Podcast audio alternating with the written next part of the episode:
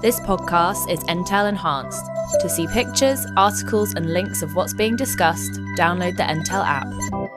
Hello, welcome to the Big Scuba Show. Hello, this is Richard Garriott, and I am on the Big Scuba podcast with Ian and Gemma. We are here to talk about exploring in the extremes, everything from the poles to orbiting the Earth to down to the deepest point uh, at the Challenger Deep, the Mariana Trench. I hope you can join us.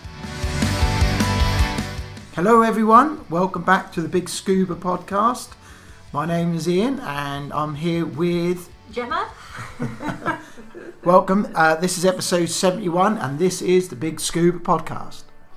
Yep, and the Big Scuba podcast is a podcast all about diving and things to do with the underwater world and on top of the water. And anybody that's got some connection to anything to do with water, exploring, conservation.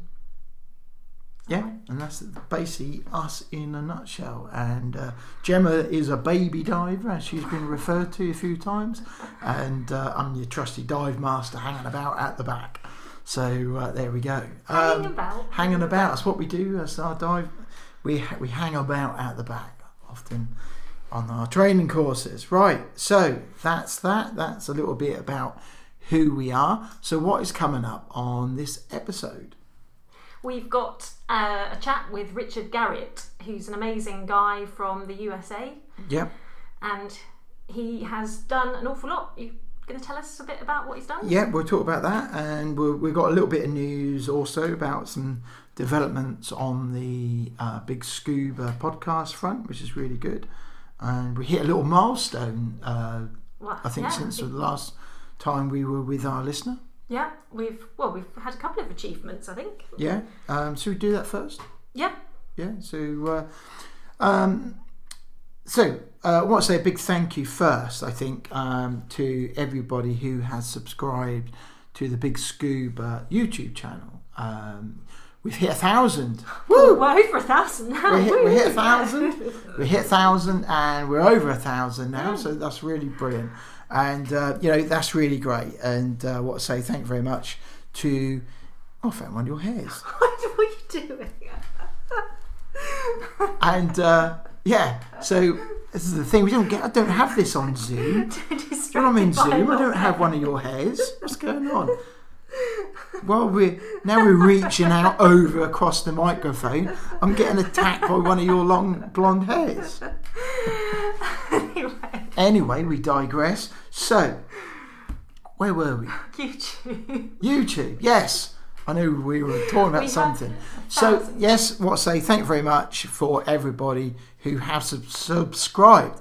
If you haven't been there yet, have a look. Go to YouTube and just look on the YouTube for the Big Scuba, Yeah, and we should pop up. Yeah, and there's lots uh, of things to watch. We've done product reviews, picture of us underwater, on Yeah. the water, Yeah, and generally having a bit of fun. yeah, and there'll be more coming this year. Yeah, and some um, interviews with our guests as well, so you can see them in the flesh on YouTube as well.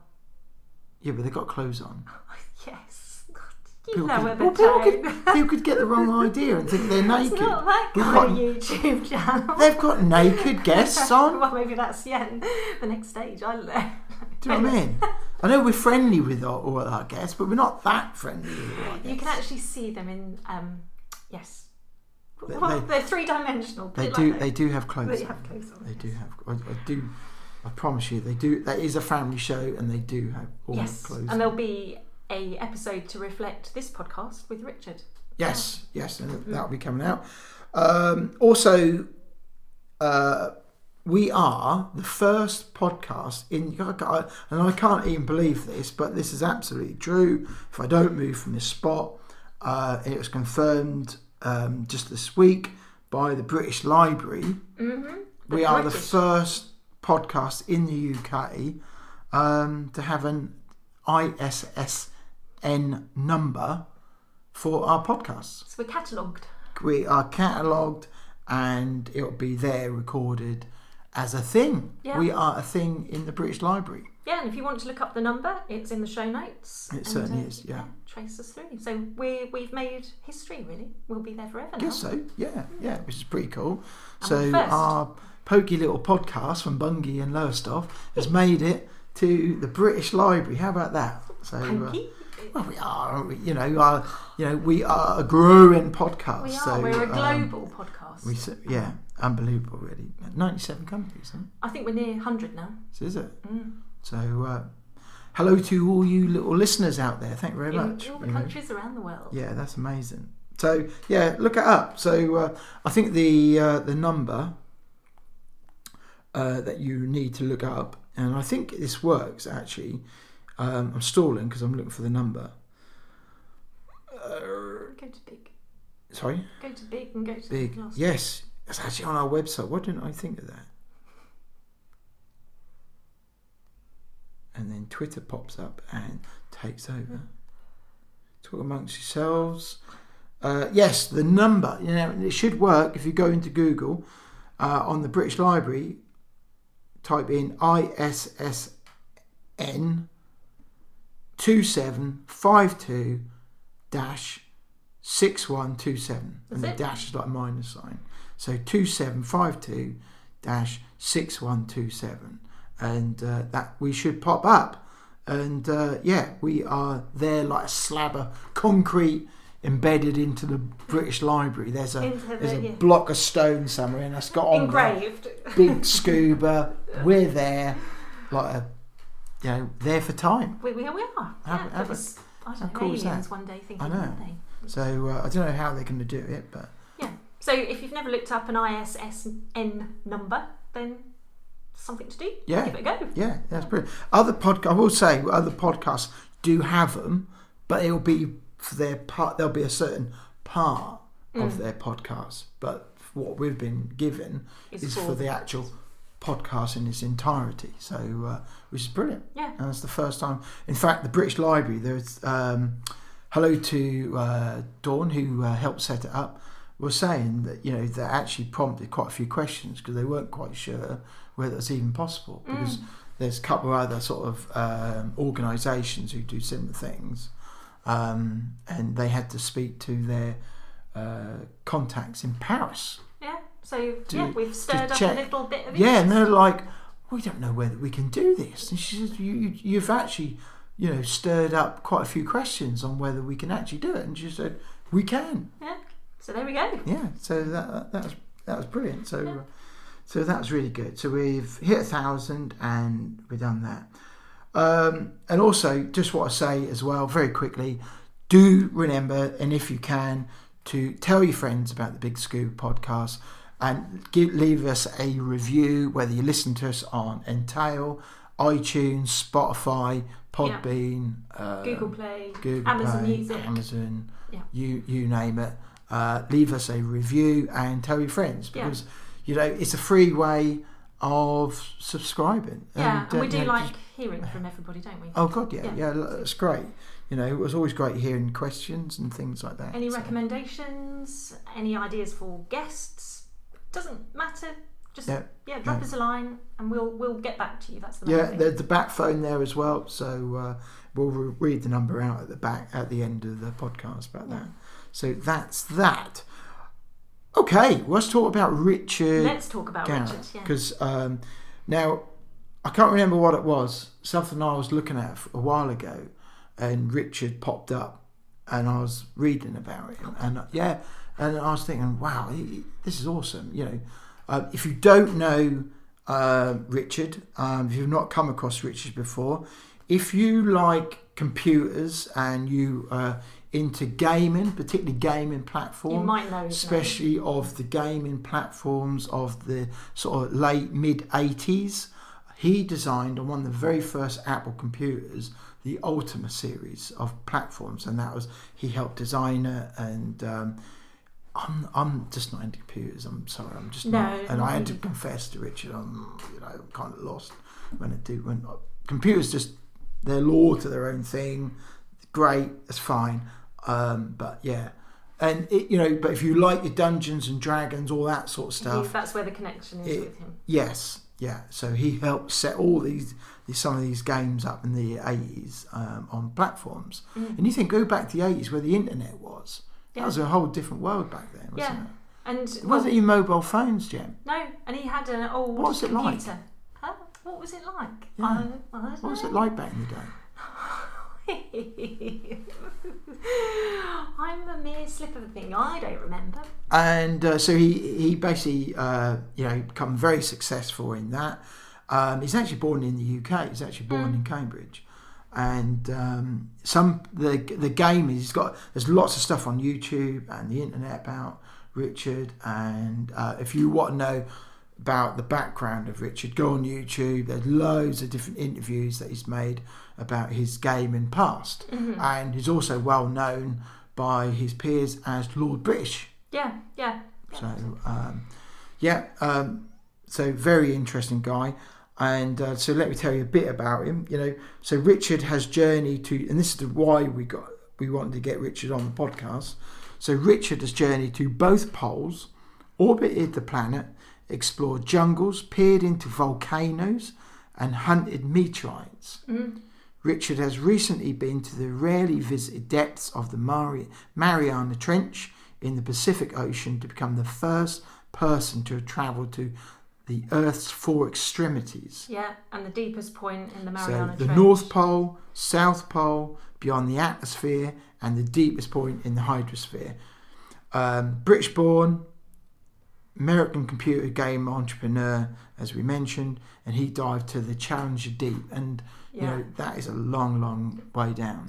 Well, over six miles. Yeah. Yeah. So, and then he's the president of the Explorers Club as well. He so certainly is. Become that. So it's very much an explorer. He is, and he'll explain about the Explorers, you know, club. It's you know this goes back to the days of Shackleton. You know, that's the history Early 1900s. of of that club. You know, uh, yes, they're on Twitter and everything else, but you know, this goes way, way back. You know, the people who have been in there are the people who made the first flights across the Atlantic, uh, first people to go to the North and South Pole. So- Groundbreakers. yeah, yeah, it's awesome. Yeah. So uh, you've got to be a groundbreaker, and he's the president.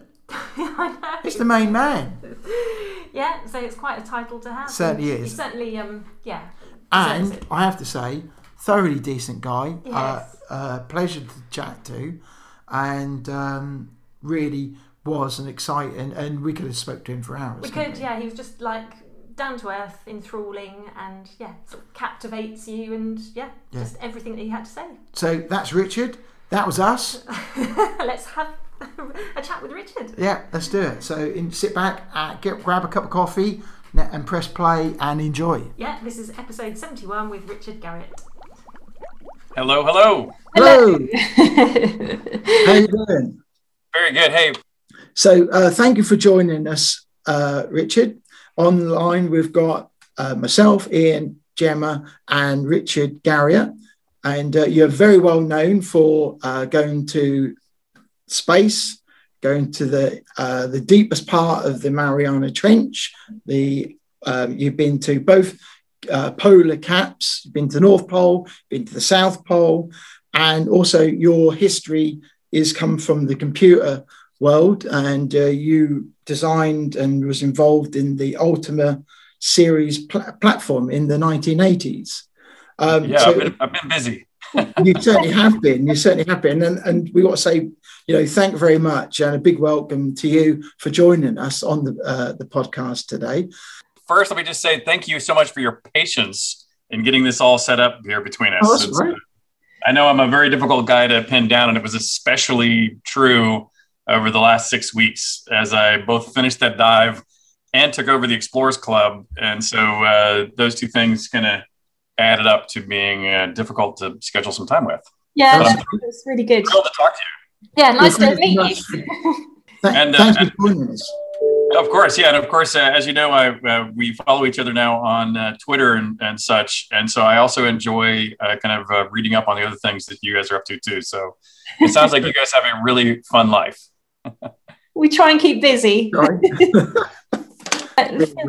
do all sorts of things. Yeah. So, yeah, yeah. So, where are you actually based at the moment? uh, this is New York sunlight. You see out the window, a little rainy, drizzly here, a little bit. In fact, you might. I've got a got roof hatch that there's since it's drizzly, we're getting a little pitter patter on the roof. If you hear that, sorry, it's rain. Uh, but uh, but I also but I spend uh, you know before I got married, I lived in Austin, Texas, so we kept my place there when I moved here. And my wife is French, so we have a little apartment in Paris from her past also. So we actually go back and forth and back and forth uh, uh, quite a bit. When was you last in Paris? We uh, oh so so last summer as COVID started, it was kind of an interesting little world tour we had because uh, New York, being you know so deeply interconnected, was one of the first places where COVID got bad fast. Right. And so we left here, and when the kids got kicked out of school, we went to our we have a lake cabin down in Austin, Texas. We thought that's a great, quiet, sequestered place. We'll write it out here.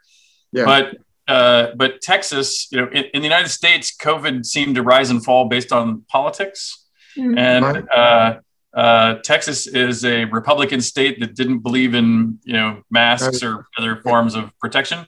So COVID spiked in Texas much worse than most other places in the United States. So we thought, oh, but then at that point we were in the summer and we usually go to Europe anyway. And so we said, well, Europe actually doing really well right now for COVID. So let's, you know, and my wife has a French passport, so we could pop over there and um, and I could get in as the husband. Uh, and we stayed there through the summer. Uh, but then, just as the school year was starting and we were debating on staying there, uh, then Europe had a giant spike right Yeah. as New York was getting a clamp on it. And so we said, well, well, we'll go back to New York. And so we came back here. So we, we, we've been fleeing COVID kind of in circles. So, for people who don't know you and will be learning about you for the first time, unbel- um, you know, I find that quite hard that they won't know you. Um, can you tell us a little bit about who you are and you know? Yeah, of course. yeah, absolutely. You know, it, and it's funny. I have uh, throughout my career, quote unquote, you know, I've, I've always had sort of these two parts of of uh, uh, of my passions. You know, one was as a creator. Uh, specifically, I feel really lucky. I found my way into becoming one of the very first ever creators of computer games. And frankly, that was just good luck to be at the right age at the right time at the beginning. But what made me appropriate uh, potentially do that was was my upbringing with an astronaut father and an artist mother that sort of sets you up to do high tech art and computer games are pretty much exactly high tech art. So so I uh, I sort of was the right person at the right place at the right time to get that start. Yeah. And but at the same time, also that kind of came out of my childhood was my passion for exploration. And um, you know, uh, my father naturally, most people would you know call astronauts explorers, but so was my mother. My mother was actually the one that would take me out into the yard or into the woods, and and uh, you know we'd follow insects around on their daily life cycles of you know foraging and uh, you know uh, hunting and all the things that all these other bugs and creatures in the forest would do. Uh, and as a family, we would go and do a lot of you know travel, and including scuba diving. So I've been you know scuba diving since I was really a kid. But uh, uh, but that was just all all this kind of rolled together, and and I, even- I even wrote a book a few years ago called Explore Create, and how I just think those are at least for me tied together at the hip. That you know the Yeah. exploring is what inspires me to go create worlds that are inspiring for other people to go explore themselves. Yeah. Yeah. And it inspires other people, doesn't it? When they can Yeah. see a journey that somebody else has been on and they can take bits of that to completely, yes. Oh yeah. In fact, uh, just last night for the Explorers Club, which I'm now the president of, uh, I was doing a, um, a a chat with a, a, a- an author who had written a, a book about the Virgin Galactic uh, spaceship that is now launching. And so, of course, I, I was inspired by reading the book, and I really enjoyed interviewing him. Uh, you know about uh, how he had uh, had such access to really hear the detailed stories of the test pilots that are you know opening up this new era of commercial space. So it's a uh, it's a it's an exciting time uh, to be in to, to- for explorers, I think in general, and and just as you say, Gemma, it's it's exciting to be inspired by other people's stories of exploration. Yeah. Well, that gives the continuation on, doesn't it? You, you're leading it on with other people to then take the, yeah, torch and go exploring more. Yeah. Exactly right. And at least for at least for me, you know, I can, in addition to the family foundation I just mentioned, you know, uh, it was the a book called Endurance uh, about a ship called Endurance, uh, captained by Ernest Shackleton, uh, or I should say, led by explorer uh, Ernest Shackleton down in Antarctica. Uh, that when I read that story, I was like, "Wow, that's this is stuff I need to go do." You know, uh, I need to go see these amazing things and somehow put myself in mortal danger, but survive.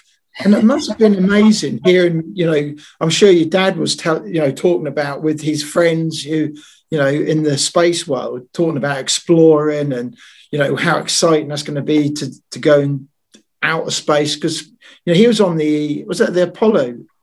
Um, he was hired as an Apollo astronaut, but uh, when President Nixon in the U.S. canceled the last few Apollo to the moon flights, my father's first flight actually became Skylab, uh, and then after that, he flew also on the space shuttle. Wow! Did he? Amazing. Yeah, but but you're exactly right. I mean, those were the stories. You know, even before I have my own personal memories that I that I still remember. You know, my parents would tell me how even when I was, you know, three, four, five years old, I'd be going up to dad and going, Hey, daddy, been to the moon today? And he was always, Not today, maybe tomorrow. You know, it was kind of the common banter. And, uh, you know, in my neighborhood, all the, the, the, the, you know, there were not only most of the astronauts lived nearby, but those people who lived nearby that weren't astronauts were also people that generally worked at NASA putting people into space. So it was really yeah. sort of the, it was the thing. It was like a company town about space. Yeah. yeah. And did your dad then try and, you know, was it your dad who then steered you towards about, you know, getting underwater and diving and uh, having fun underwater and exploring? Yeah, you know, in fact, actually, my dad would always, you know, you know my dad was a very Spock-like guy. He didn't really describe stories with anywhere near even the passion that we have already shared on this brief call. Uh, and so, you know, he, he, he, but, but when he would talk about space and the sensations of space, uh, scuba diving is always what he would refer to. He, he basically always, any, anytime anybody asked, he'd say, yeah, if you want to know what it's like to be weightless in space, the closest analogy here on the earth is scuba diving, where you're you know, with a, a, a, good regulator to balance out the, the pressure at your mouth, uh, you know, and just, re- just relaxing into a fetal position and floating there is, you know, as close as you'll get on the earth. And so, uh, and so, yeah, so he was a big scuba diver. My mom was too. Therefore, the family did you know, I this goes back to the era of J valves. I don't know if you guys remember J, J valves. Yeah. And uh, and so at the age, my first, I still remember. I've, I've, forgotten many of my dives, but I remember my first one, and the, the reason very clearly, and the, and the reason is the J valve because uh, uh, it was in Acapulco, uh, Mexico, uh, in Acapulco Bay. There's a wreck at the bottom of the bay, which I've never seen uh, because the dive we were going to make down to that wreck, which is going to be the first dive I would have ever made in my whole life, about halfway to the wreck, suddenly it starts getting hard to breathe. And no one had to give me any briefing on how to open the J valve. And I, of course, was running out of air. What? And nobody and nobody had taught me any hand signals, you know, or buddy breathing. And uh, and so I'm down here running out of air, you know, kind of trying to get some adults, you know, uh, you know, uh, attention down here 30, 40, 50 feet down. I don't know how deep we were. The wreck, I think, was at 60. And uh, finally, somebody else realizes it must be the air. So they flip it for me. And uh, life is good, but that also is the end of the dive because, you know, they were out. You, know, then had no training at all for that. No training, zero training. This was, the, this was another time. This was in the early 70s. Yeah. So, uh, you know, no license was required. Uh, this is just, you know, stick them stick a tank on their back with a J valve, shove a regulator in their so mouth, and here we go. Right. Yeah. I mean, looking back on it, of course, it's kind of shocking, but uh, you know that really was that was a different time. Especially at sixty feet, or you know, it's twenty meters down. That's a long way yeah. down. Yeah, that's a long way down. I don't think I was I wasn't that full depth yet, but uh, we were you know more than half of that for sure. I don't know what the depth really was. Yeah. We didn't have depth gauges. You know, didn't have pressure gauges. There was these were, this three gauges. Yeah. yeah. No dive tables, no gauges. That's no amazing, training. really, when you think about it. That you know, um, you were down at those depths, and you've done that with before, as you say, before pressure gauges and things like that, and we still made it to the moon. Yeah, that's true. It's about the same. Yeah, the same period of time. Same yeah. period of time. Well, in fact, uh, uh, you know, it was a discussion I was uh, just having too associated with this book. I was actually calling my brother, who is a pilot, and he would he would love to pilot himself into space one day. But but the trick about that is is that all the new vehicles that are being built, or most all the vehicles are being built, are completely automated. Mm-hmm. It's all computer run. there's really no there is no job for the human and in fact the human is seen as largely the weak link in the loop and so you really want to keep the humans from touching any buttons like Yeah. you know if, if there's an eject button if you need it you're too slow to hit it and if you don't need it hitting it is actually a problem and Yeah. so there's really you know it's seen as you keep the humans away but the Hmm. exception to that is the um, uh, is the Virgin Galactic uh, plane, which really does have pilots who are in direct control of the uh, uh, apparatus uh, the, Yeah. the, the, on the perimeter of that airplane, space Yeah. plane. Yeah. Yeah. So with your scuba diving, did you eventually go through any training process with any? Oh yeah, of course. Well, not on that trip. Not on that trip. I mean, in fact, I would say it was. I've been diving a, a number of times since then. Before uh, you know, it became obvious that I really should go get uh, certified, and so I got certified um, still quite a while ago. Originally in in the Florida Keys. Uh, there's a one of my first long-term favorite dive locations was the Pennekamp National Forest, that's down there on the in the Florida Keys. Uh, that's where I got my uh, first uh, PADI, I think it was, uh, uh, card. And I used to dive there regularly. In fact, uh, and, and I would take, not only would we take family vacations there, but I would go charter houseboats and throw some tanks on it and just hang out, you know, for a week at a time out over the, over the reefs and, and, you know, hang out, you know, in the water as long as I could. And it was shallow enough you could make a lot of dives, you know, Yeah. also. So you could Yeah. take a big stack of tanks and and uh, operate pretty safely.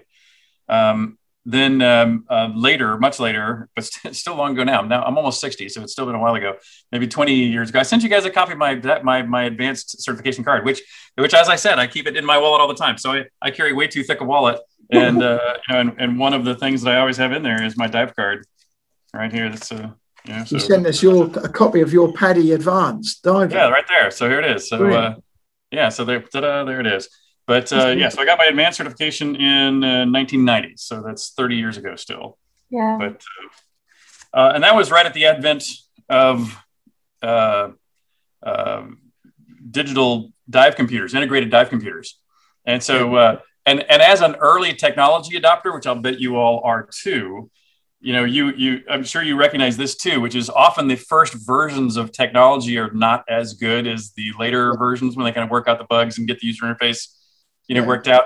And so on my certification dive for uh, my advanced certification, uh, we were doing a deep wreck dive in high current. And I had one of these brand new, first time I'm using it, integrated dive computers. We get to depth and the display goes blank. Oh no. And so I have no depth gauge. I have no computer for computing bottom time. You know, so basically it was it was wiped. It was a, a complete blowout on the first Yeah. dive, and and actually it's one of the only times uh, again since that very first dive I ran out of air at depth. And so me and my dive instructor, you know, had to buddy breathe the way back up and do our safety stops on the way back up, buddy breathing. But you know, it it, we, it, it was it made it for a good checkout dive because it meant we could Yeah. handle the circumstance. Yeah. That's it. And it's all you know, it's all experience, it's all learning, isn't it? yeah but but what's what what's actually interesting about that though is um, when i went to go train for my space flight um, i was actually really surprised how much of it is exactly the same um, uh, uh, concepts and uh, mathematics even uh, as scuba diving you Mm. know you're you're talking you know if in a spacecraft or frankly the same thing's true for in a submarine you know you're needing to get rid of the co2 that you're breathing out either by bubbling it away or if you have a rebreather scrub it. Uh, you're having to add oxygen or air.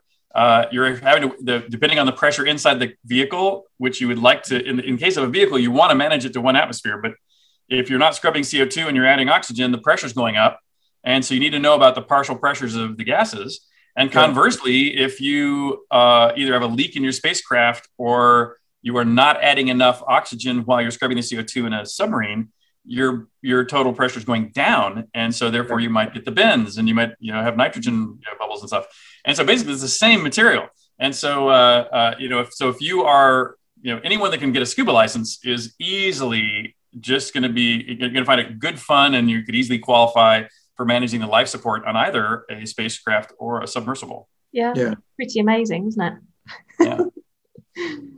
Yeah, we we had um, um, a fellow uh, friend of yours, uh, Mike, uh, Commander Mike Fincke, on a while ago, and he he was explaining very similar things, and uh, you know, because you were both on the together, weren't you? Yeah, yeah. He, he was the flight engineer uh, in the same flight that I I flew on, so we had a we had a great time together in space.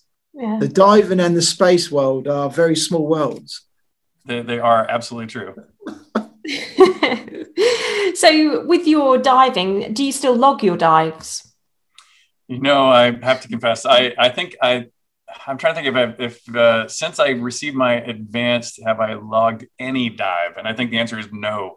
and so I think I think all the way up through getting my advanced certification, I was logging my dives, yeah. uh, or at least the majority of them. Um, yeah.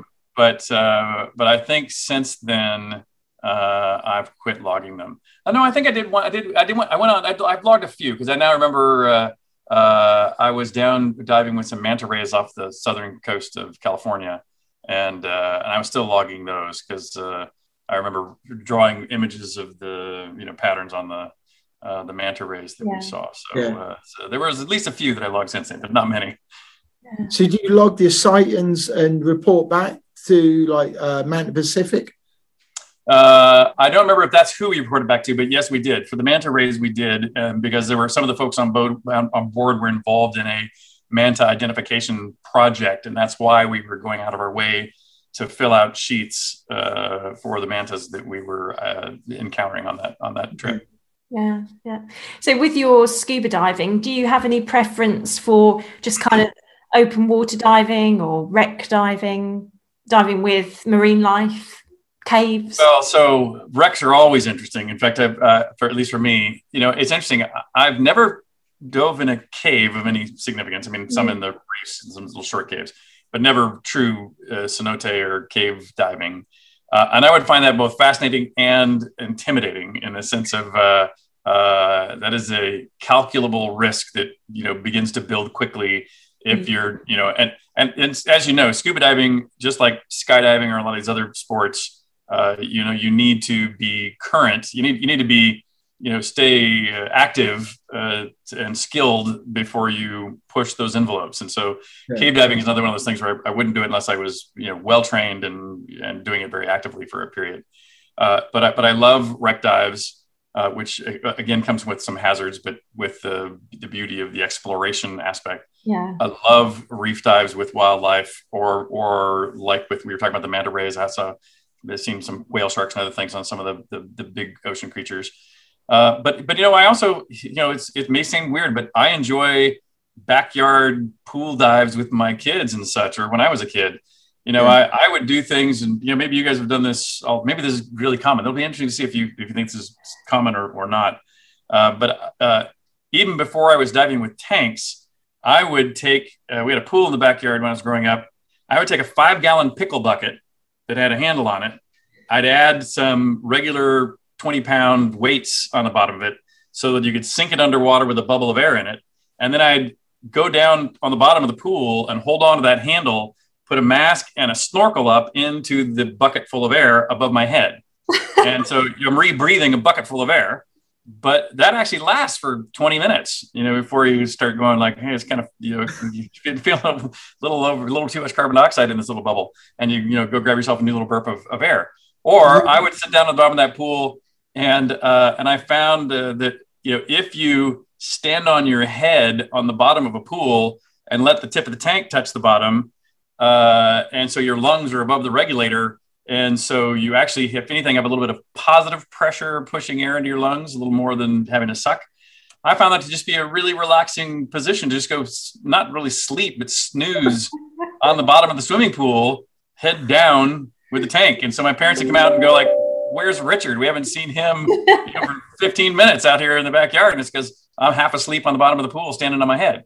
Yeah. And so, uh, so I would, I would enjoy, you know, the, all of these aspects of, of, of diving you know just just the sensation of being in the water and bubbles much less what you get to see yeah haven't done that but we are practicing handstands at crossfit at the moment so right. maybe we could try that in the pool yeah that's right just sit down let the tank right up put the put the not put the thing and let your elbows hang out so you don't flop too much side to side and just relax on the bottom. We've done handstands in the sea, so there you go. We'll be doing that next.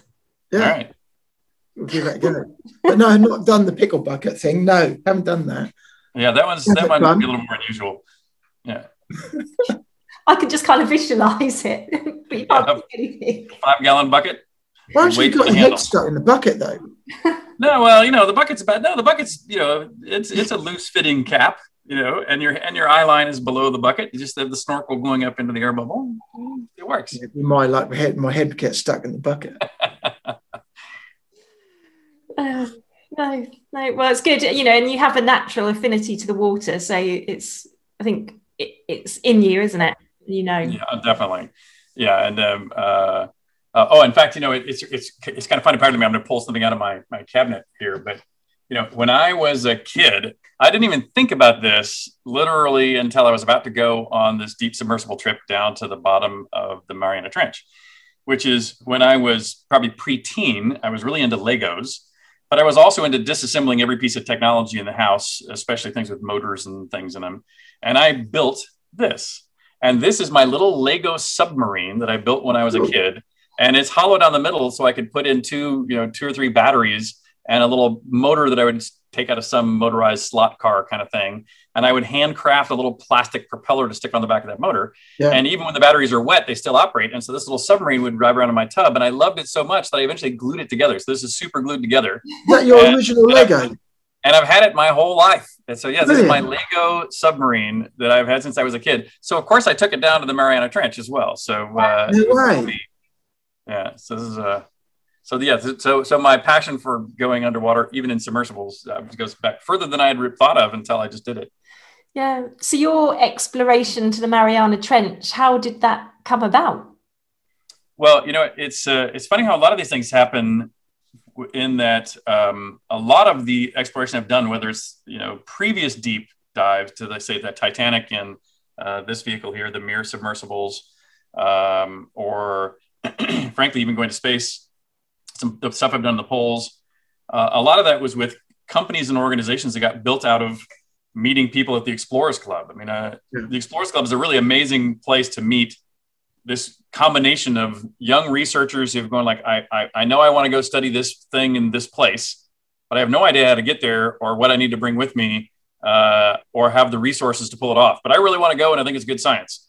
And then they'll meet the second kind of person is at the club that's going like, Yar, I'm the old sea captain who's been everywhere and I know how to get there and I can tell you who the outfitters are and I can tell you what you got to pack, but you'll have to come up with your own money.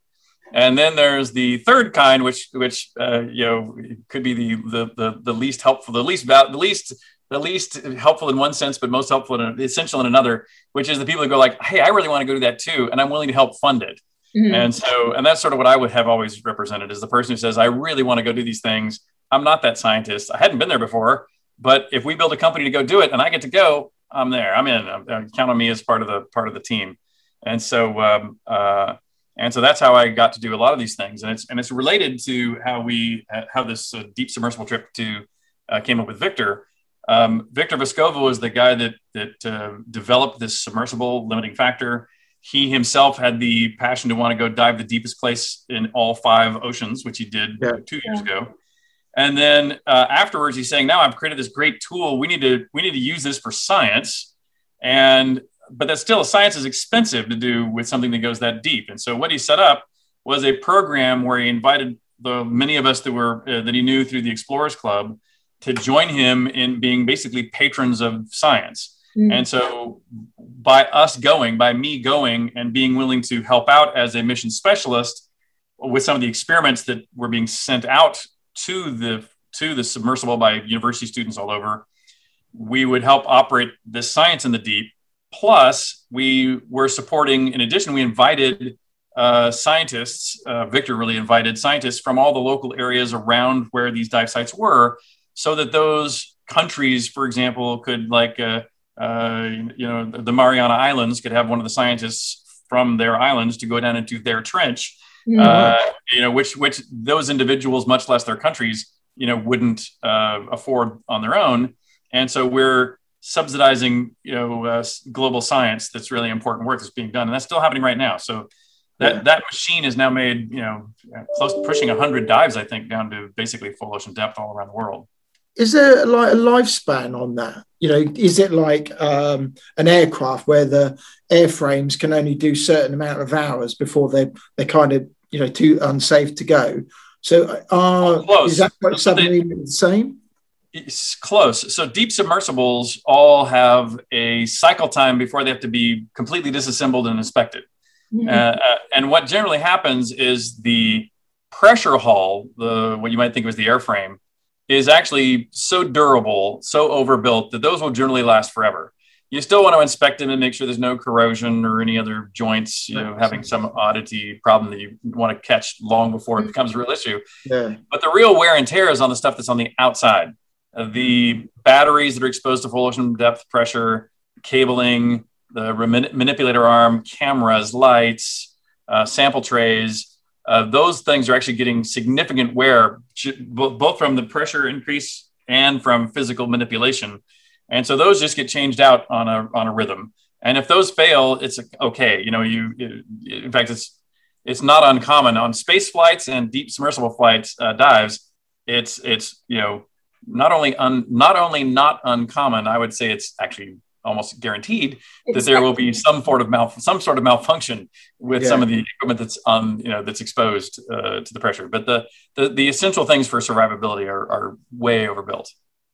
It's mind-boggling, really, isn't it? You know, um, how do you start designing and then making uh, something that can uh, stay in shape and you know support life down at those extreme pressures? Uh, you know, the that trench is uh, you went thirty-six thousand two hundred feet, ten thousand nine hundred twenty-nine meters, and Yeah. it. You know, we were working this out the other day, and Gemma lives on the coast. I live inland, so we we are that roughly that distance apart, and you'd have been that down deep, and you kind of think, wow, I've been down just under forty meters, and that's a long way, and you've been ten. You know, it's just mind to, to actually try Yeah, and and- and what's fascinating about that is to for first of all i totally agree with that amazement. And uh, but what's funny about this is uh, uh, I've, I've, i have some videos i could send you afterwards about how this was started. And for example the, the the video i had them give me that i saw originally when i was on board the ship is they first sat down and said okay we think the you know you, you want to make sure that it's big enough to hold two people so you can have a pilot and a researcher. Mhm. you want to you know after that you want to how close together can you fit and still not feel like you're going to be claustrophobic? So you know they set a couple of chairs up and they calculated that the interior diameter of about 1.4 meters would be the the size the minimum size because the smaller it is the less thick the walls have to be the less heavy it is the Yeah. less costly all the rest of it becomes around it. Mm-hmm.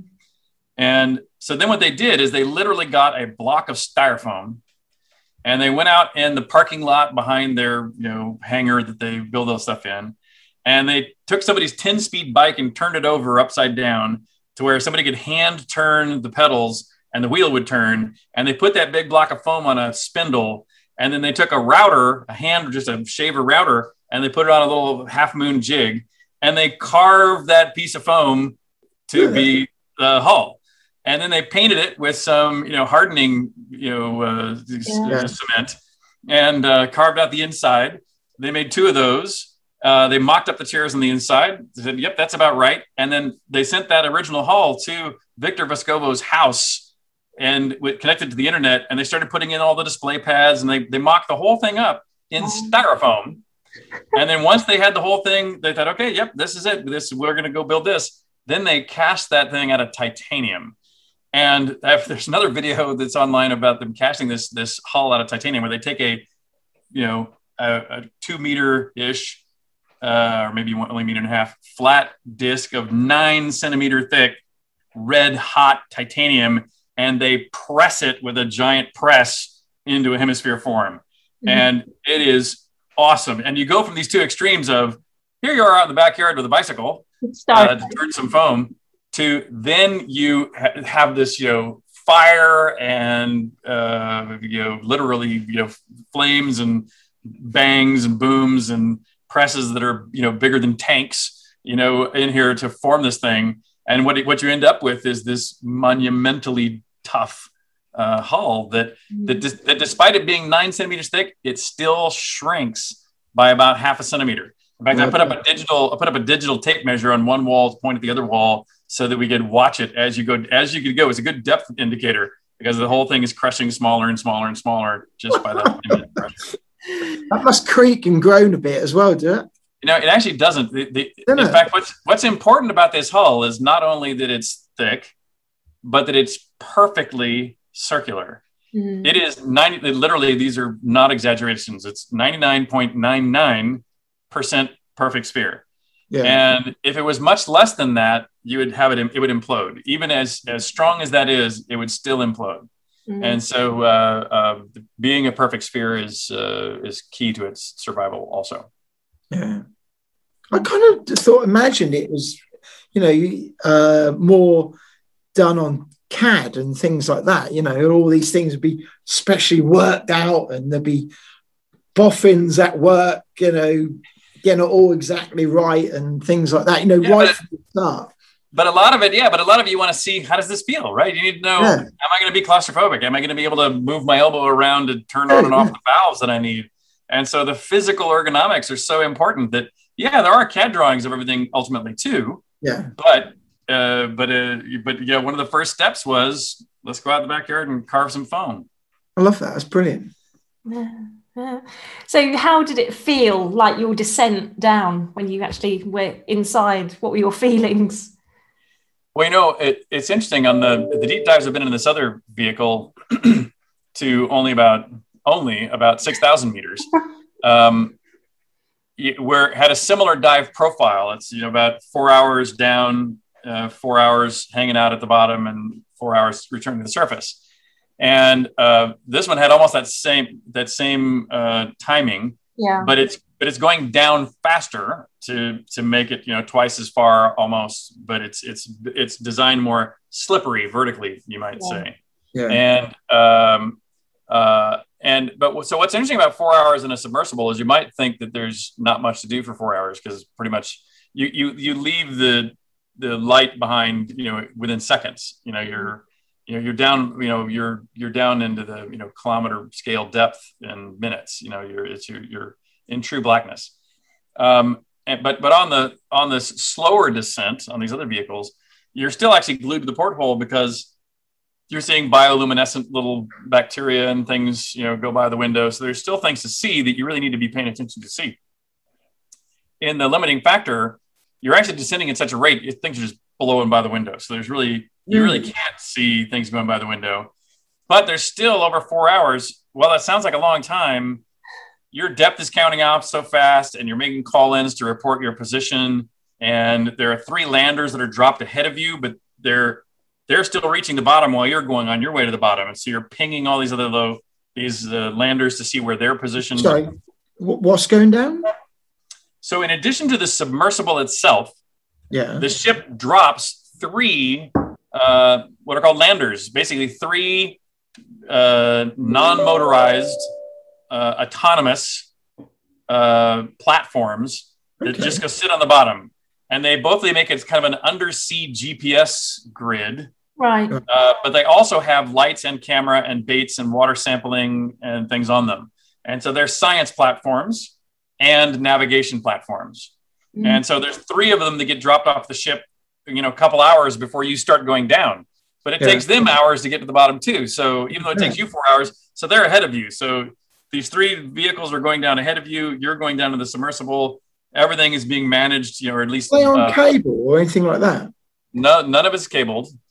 Um, and in fact, uh, uh, yeah, these safety mechanisms to get everything back up uh, is obviously a big part of this whole enterprise mm. too and of the design. Um, you know, uh, there are things um, like on the the landers all have uh, these special bolts that uh, uh corrosively burn through quite quickly. So they're they're they're t- you can actually put one on there. It's timed as however many hours of seawater exposure before it pops. Mm-hmm. And so um, uh, they all they all drop big weights and return to the surface that way. Yeah, the submersible has much more elaborate safety mechanics. Mm-hmm. Uh, you know, normally you would drop some weights. Uh, but let's suppose for some reason that didn't work or you're unconscious to hit the drop the weight button. Um, there's another set of weights that are held by electromagnets that uh, if the batteries died, they would naturally fall away. Wow. There's another set of weights, or at least another release of those weights that happens if you don't make a radio call every 15 minutes to report your position, it drops the weights. Um, if you are uh, if you're entangled in something like let's say the manipulator arms or the thrusters or batteries, anything, anything that could get caught, uh, you know, uh, in in a fouled in a cable, those can all be ejected and dropped. It would be also more as weights and push it back up. Yeah, even, even a lot of the external battery packs can be dropped, and uh, and by then you would have your buoyancy would be enormous, and so you'd be um, rising up almost anything. Yeah. Mm-hmm. Yeah. But you'd be all right. You'd be okay if you because you're going to be inside the. Submarine. It's all in one atmosphere. Inside, yeah. it's managed to one atmosphere close enough. Uh, and in fact, you know, before you, it's plus or minus a tiny amount. I mean, there's a pressure equalization valve that you you know open prior to egress, but uh, uh, it's usually very very close to one atmosphere. Mm. Yeah, so no no problem of, of equalization on your body um, again, because there'd be no point, you know, since as you know, the reason why you said you've been down to uh, 40 meters or so is because any deeper than that, and you know, you start getting nitrogen narcosis, or much deeper than that, oxygen itself starts becoming toxic, and and that's only at you know 10 atmospheres or something, and so you, we're down at a thousand atmospheres. So there's really no there's no crush advantage to yeah going up to 10, 10 or 20 atmospheres because that, that won't provide counter pressure on the hull of relevance. And so you might as well not subject your body to that increased pressure. Yeah. Yeah. I just wonder how, you know, what emergency sort of things are built into these subs, you know, because it's not always covered. And, um, but, you know, it's, it's interesting that there's so much thought gone into, you know recovery in that. Um, well, well, trip back to the surface. Well, let me tell you a story about the sub right over my shoulder here. The Mir submersibles. Uh, one of the first dives I did with the Mir submersibles was down to the Titanic. Right. And and I had gone through with them also the same list of procedures, even though I was a guest on board the submersible. You know, you just want to know how does this operate? Why is it safe? Uh, in addition to the safety measures I've already mentioned that both those submersibles have, this also has a little hatch on the door that, that, pops open, and you can send a balloon all the way to the surface with a rope. That the rope isn't strong enough to lift the sub, but it would be enough for the other one of the two. It's a it's a it's a twin pair of subs, so the other sub could follow that down and try to help you out. And uh, so it has you know arguably even more. And you've got like three days of food and water, three days of oxygen and CO two scrubbing, and all the weights and stuff you can drop. So you're going like, oh, I feel pretty safe in this submersible. Until we went down under the stern of the Titanic to look at the screws. Yeah. And when we were leaving, we bumped into the bottom of the Titanic and a bunch of debris comes down on top of the submersible and pushes us onto the seafloor. Mm. And as soon as that happens, you're going, wait a minute, I don't care how much weight I drop, we are not getting up through the Titanic. Yeah. And not only that, but the balloon can't go up through the bottom of the Titanic. And not only that, but your acoustic communication phones are line of sight, and we have no communication here under the stern of the Titanic. And so the bottom line result of all that is you're stuck forever. If, if, if we were stuck, you're stuck forever and no one's even going to know you were there. Yeah. They, won't, they, won't, know what happened to you. And uh, fortunately, fortunately, there wasn't. There was mostly just clouds of you know light debris, not nothing heavy. major. Because the reports on that is that that's slowly disintegrating, isn't it? It is, yeah.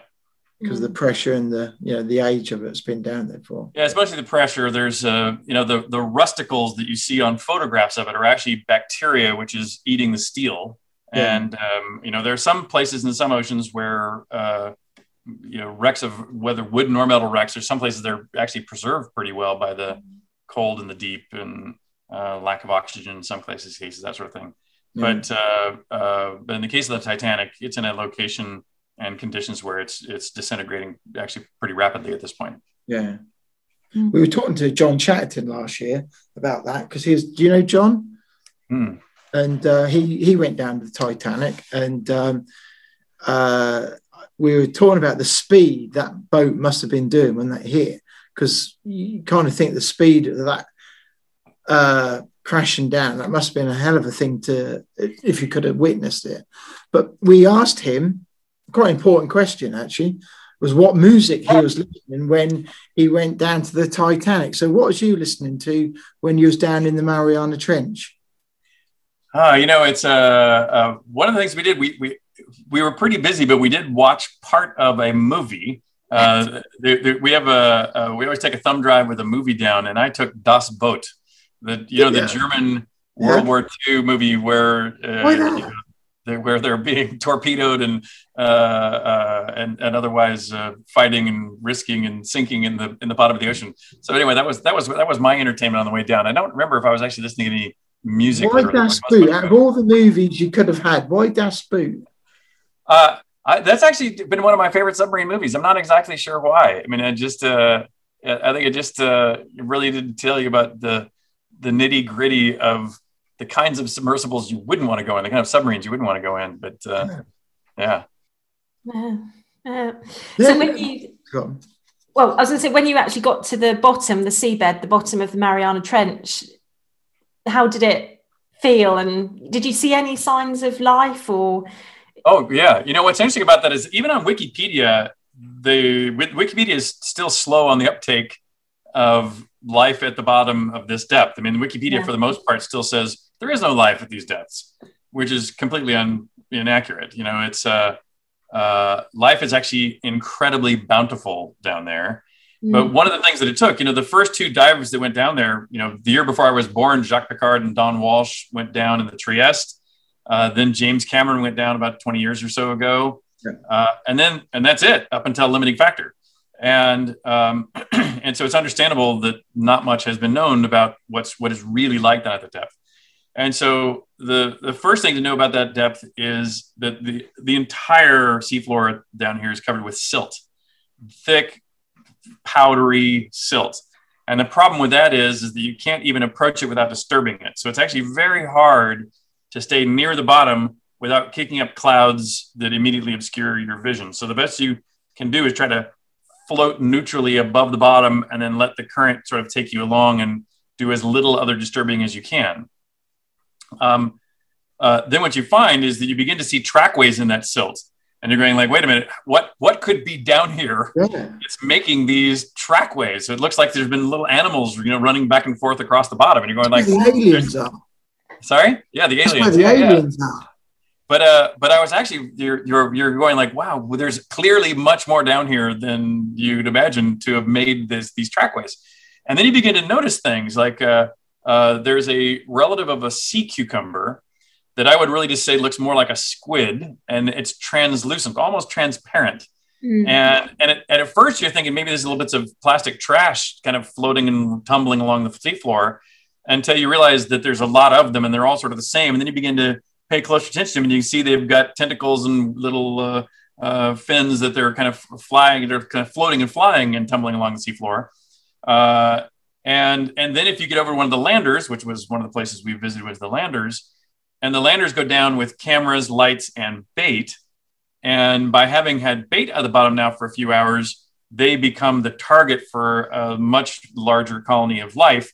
In this case, the majority of what you see down there are something called amphipods. Mhm. Uh, my best description of them, oh, I should have brought one up with me. I have some in my refrigerator, but uh, they uh, they look like uh, little headless shrimp. Would be sort of my best analogy. Um, you know, they're blind.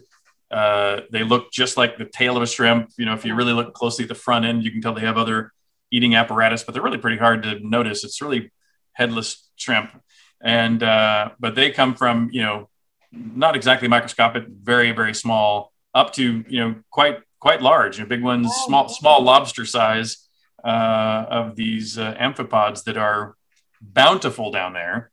But again, because they're blind, it's actually fascinating to watch them zero in on the food source because they're you know they're doing dead reckoning with smell. So they do like make a pass by, and you can see they overshoot the target. Then they come back by and kind of overshoot the target, but closer. And they go back by and overshoot the target closer until they finally manage to land on it and start munching away. Now, just fascinating. And uh, not on my dive, but on um, uh, one of the other dives where they went further up the rocky sides. When you get finally to enough terrain to where that silt uh, is not covering the sides of a cliff. So you get exposed rock. Whenever you find the exposed rock, then there's a whole bunch of other new life forms you see, uh, like uh, effectively tube worms and uh, uh, things that look a little bit more like crinoids, uh, but are really, again, more like tube worms. Uh, but uh, uh, a variety of other kinds of life show up there too. So, so yeah, at, at, even at the deepest place, there's actually quite a bit of life, and sadly, quite a bit of trash. So we saw Yeah, plenty, plenty of trash all the way down the way there at the deepest point. So what sort of thing did you see? Is it plastic or? uh, plastics. Uh, and by the way, we did water and water sampling, mud sampling, and sampling the bodies of these little creatures is also full of plastic. Yeah. So uh, you know, microplastics is I think one of the biggest new yet yet discovered another new problem we're going to have to deal with as a as a on a global scale is is plastic in the oceans. So, but in addition to the microplastics, in addition to the plastic bags drifting along on the seafloor, the other thing we saw was scientific trash, uh, specifically the cables ejected by ROV operators. So, a lot of people that have been going down to these depths with tethered ROVs to take pictures, when they bring the ROV to the surface, they uh, what they not normally do, and I don't know why they why this is the standard, but they disconnect the ROV and command it to surface, and they go pick it up on the surface. And that's seven miles of cable. Instead of rolling it back up to use it again, they just cut the other end and drop the whole What? seven mile long No. optical fiber cable at the bottom of the ocean. And That these are they're all over in the Mariana Trench. And Victor's been finding them in other places as well. In fact, there's parts of the trench he says he won't dive in anymore because the probability of sucking one up into the impeller of the submersible is, is so great. And so they're actually getting ready to publish a, a, a study on this and make a and put a call out to have a moratorium on this practice of Mm. injecting your ROV cables because those are ne- those aren't going to decay away ever, No. and they're not. doing them generally in the most scientifically interesting places by definition. Shocking. Okay.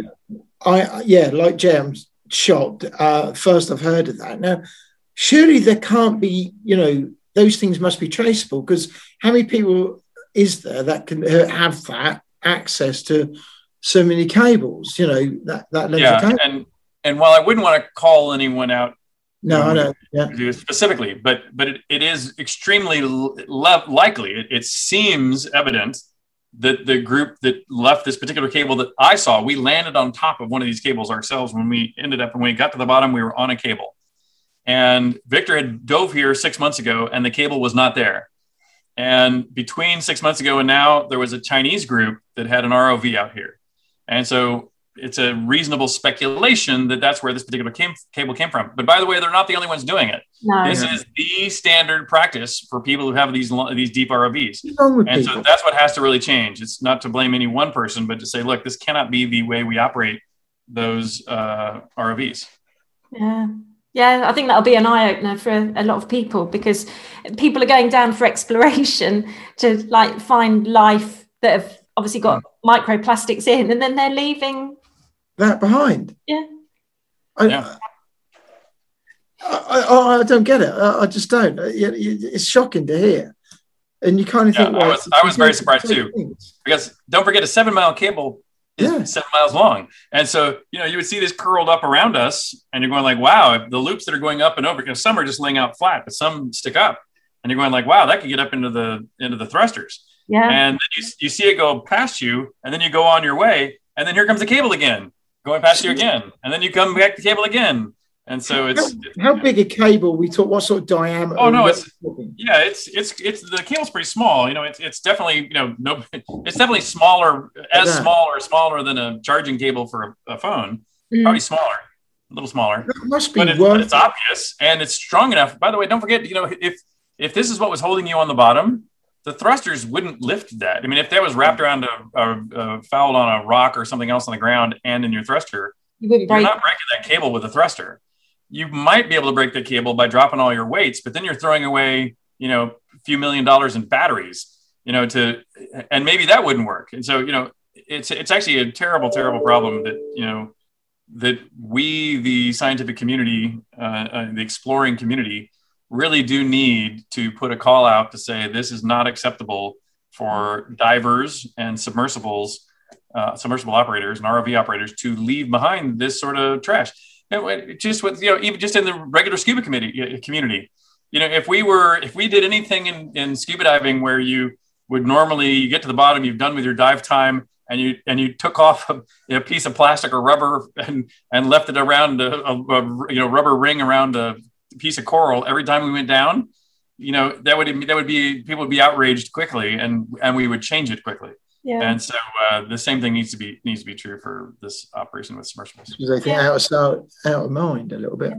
and the thing is it's not just the mariana trench where that will be happening there's Everywhere. exploration all across our oceans yeah yeah yeah, yeah. But that must be quite expensive as well. To you know, that's, surely that's got to be worth reeling back. Well, not, apparently not. I would have thought so too, but apparently not. Yeah. No, no. So, will do you think you'll go back down to the Mariana Trench? Well, I've I've now made um, you know not not quite 10, eight maybe deep dives to six thousand meters or now deeper. Um, and so I very much like that. I don't know where they're going to that particular location. Mm. Um, uh, the only other place I've, the only other deep place I've been to twice was uh, hydrothermal vents, the Mid Atlantic Ridge hydrothermal vents off the coast of, uh, uh of Portugal and the Azores. Right. Um, and and uh, hydrothermal vents are incredibly fascinating places to go dive. And some are shallow enough. I don't know if it, it seems like scientifically there should be some, in theory, that would be scuba a bowl because they're really just geysers that happen to be underwater. Yeah. And so there should be some at all depths. I don't, but I don't, I don't know of any that I've heard of that are shallow enough to scuba dive to. But, uh, but just like coral reefs are fascinating because of all the variety of life and activity, that's the same thing for hydrothermal vents. That you you would not get tired of making repeated dives uh, down to vent sites or or visiting a variety of vent sites. You know, as you t- tour around the world. Mm, but yeah. uh, uh, but I think most most other deep targets, you know, uh, if you get another chance to go that deep, which they're pretty hard, opportunities are few and far between, and so uh, uh, probably better to pick a new location. Yeah, yeah, no, amazing. So, yeah, great to have that opportunity. Yeah, mm. wow. So uh, you you mentioned before um, you you know you are pres you got recently made president of the Explorers Club, and that's an organisation you've been involved with uh, for some time. Um, how did that come about? You, you know, and uh, what does that mean? And what's you know, have you got new plans for that? Yeah, you know, the uh, the Explorers Club itself was founded in 1904, so way back, oh. and it was the the early founders and members. You know, were the really the the greats of the early golden age of exploration. You know, the people that went first to the North Pole, first to the South Pole, uh, you know, first to climb Everest. Sir Edmund Hillary was a member, you know, this, this, this sort of thing. And, uh, and Explorers Club flags, which members take down on their, you know, they, you can apply. And if it's a worthy you know, expedition, you can take a, an Explorers Club flag with you. You know, literally, not only were the was the flag itself taken on the first journey to the South Pole, on the first journey to the North Pole, uh, with Jacques Piccard uh, and Don Walsh on the first dive to the bottom of the Mariana Trench.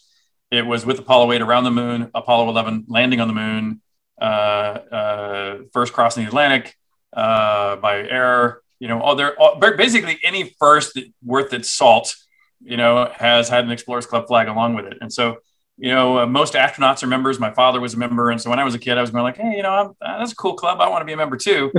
but to get in, you have to have done actual exploration, not a vacation into an unusual place. Mm-hmm. And so I'm going like, okay, well, you know, I, I like, you know, the, you know, I'd gone on some, frankly, vacations, but they were pretty extreme. There were things like dugout canoeing down the Amazon, and most that's not the typical, you know, vacation trip. And so it was actually relatively easy for me to describe this, what in honest terms was really more of a personal desire to go. It had really much less scientific purpose, but I enjoyed it and I could talk about it as a naturalist a bit. Uh, but it was enough to let me for them to let me in the front door of the Explorers Club. And uh, and then when I got in, I realized I was in with this group of like-minded people, and so I, I, fell in love with the club itself. That's how I helped build these companies that have helped open up these extreme places for not just me to go, but for many. Yeah. And, I, and that's where the commercial spaceflight revolution was largely, you know, discussed, designed, and hatched was there at the Explorers Club. And so, uh, and, and, then ultimately, I've re- recently served on the board for about 10 years. Uh, and then um, uh, I've recently kind of had my, my third, at least temporary retirement out of the games industry. And so it was a good time for me to consider taking the role of president of the Explorers Club, which is a it's a it's a volunteer position, but it's full time. You know, so you uh, you have to be in a position in your life where you're willing to set aside any career aspirations for a few How's years. retirement going? Sorry. How's retirement going? Yeah. Yes. Exactly. Yeah. It's it's a pretty busy retirement, and uh, but it but it, but as much as it means you're not earning an income, uh, it actually really does open a lot of a lot more exploration doors because you get invited on all kinds of great trips. So uh, uh, you know, uh, I'm, I'm, hoping to take advantage of of, of that uh, opportunity, of course. Yeah. yeah. Um, you, you, if you ever come home one day and you go to your wife, got an idea of something I'm going to do, does she suddenly go, "Oh no, what's next"? no, actually, well, she's she well, first of all, she's a bit of an explorer herself, uh, more than a bit. Uh, but we have different exploration passions. So uh, she actually scuba dives as well, but she's not as passionate about it as I am. Um, her her exploration interests are much more uh, sociological, uh, you might say. So she enjoys like uh, one of the first exploration trips we did together as a family was we took our kids when they were six months old and two and a half years old into the mountainous regions between Cambodia, Thailand, and Laos hiking into the mountains oh, wow. where we hired a couple of locals to help carry the kids. And we would show up in these little villages, not speaking the local languages, but our kids were the icebreaker where they would, they were just excited to see little blonde haired kids. And they would take them out of their Western clothes, put them in their local clothes. We'd get all kinds of great pictures of our kids playing in the, you know, with these little villagers in the local attire as if they were part of the family. And, uh, and we had a great time with you know very small kids in very rough places. But that's really my my wife's passion. So what we do is we we flip back and forth between whose whose trip it is, and uh, and and sometimes also she'll just nod out of some of mine. Like you know, I, I took her close to the North Pole once, and then she said, you know, that is really just so cold. It is not pleasant. And so, and there's no people. You know, there's just ice. And uh, so, so next time you can go. And so I took the kids with me to the North Pole, but my wife didn't go on that particular trip because she was like, I've, I've done the cold, thank you.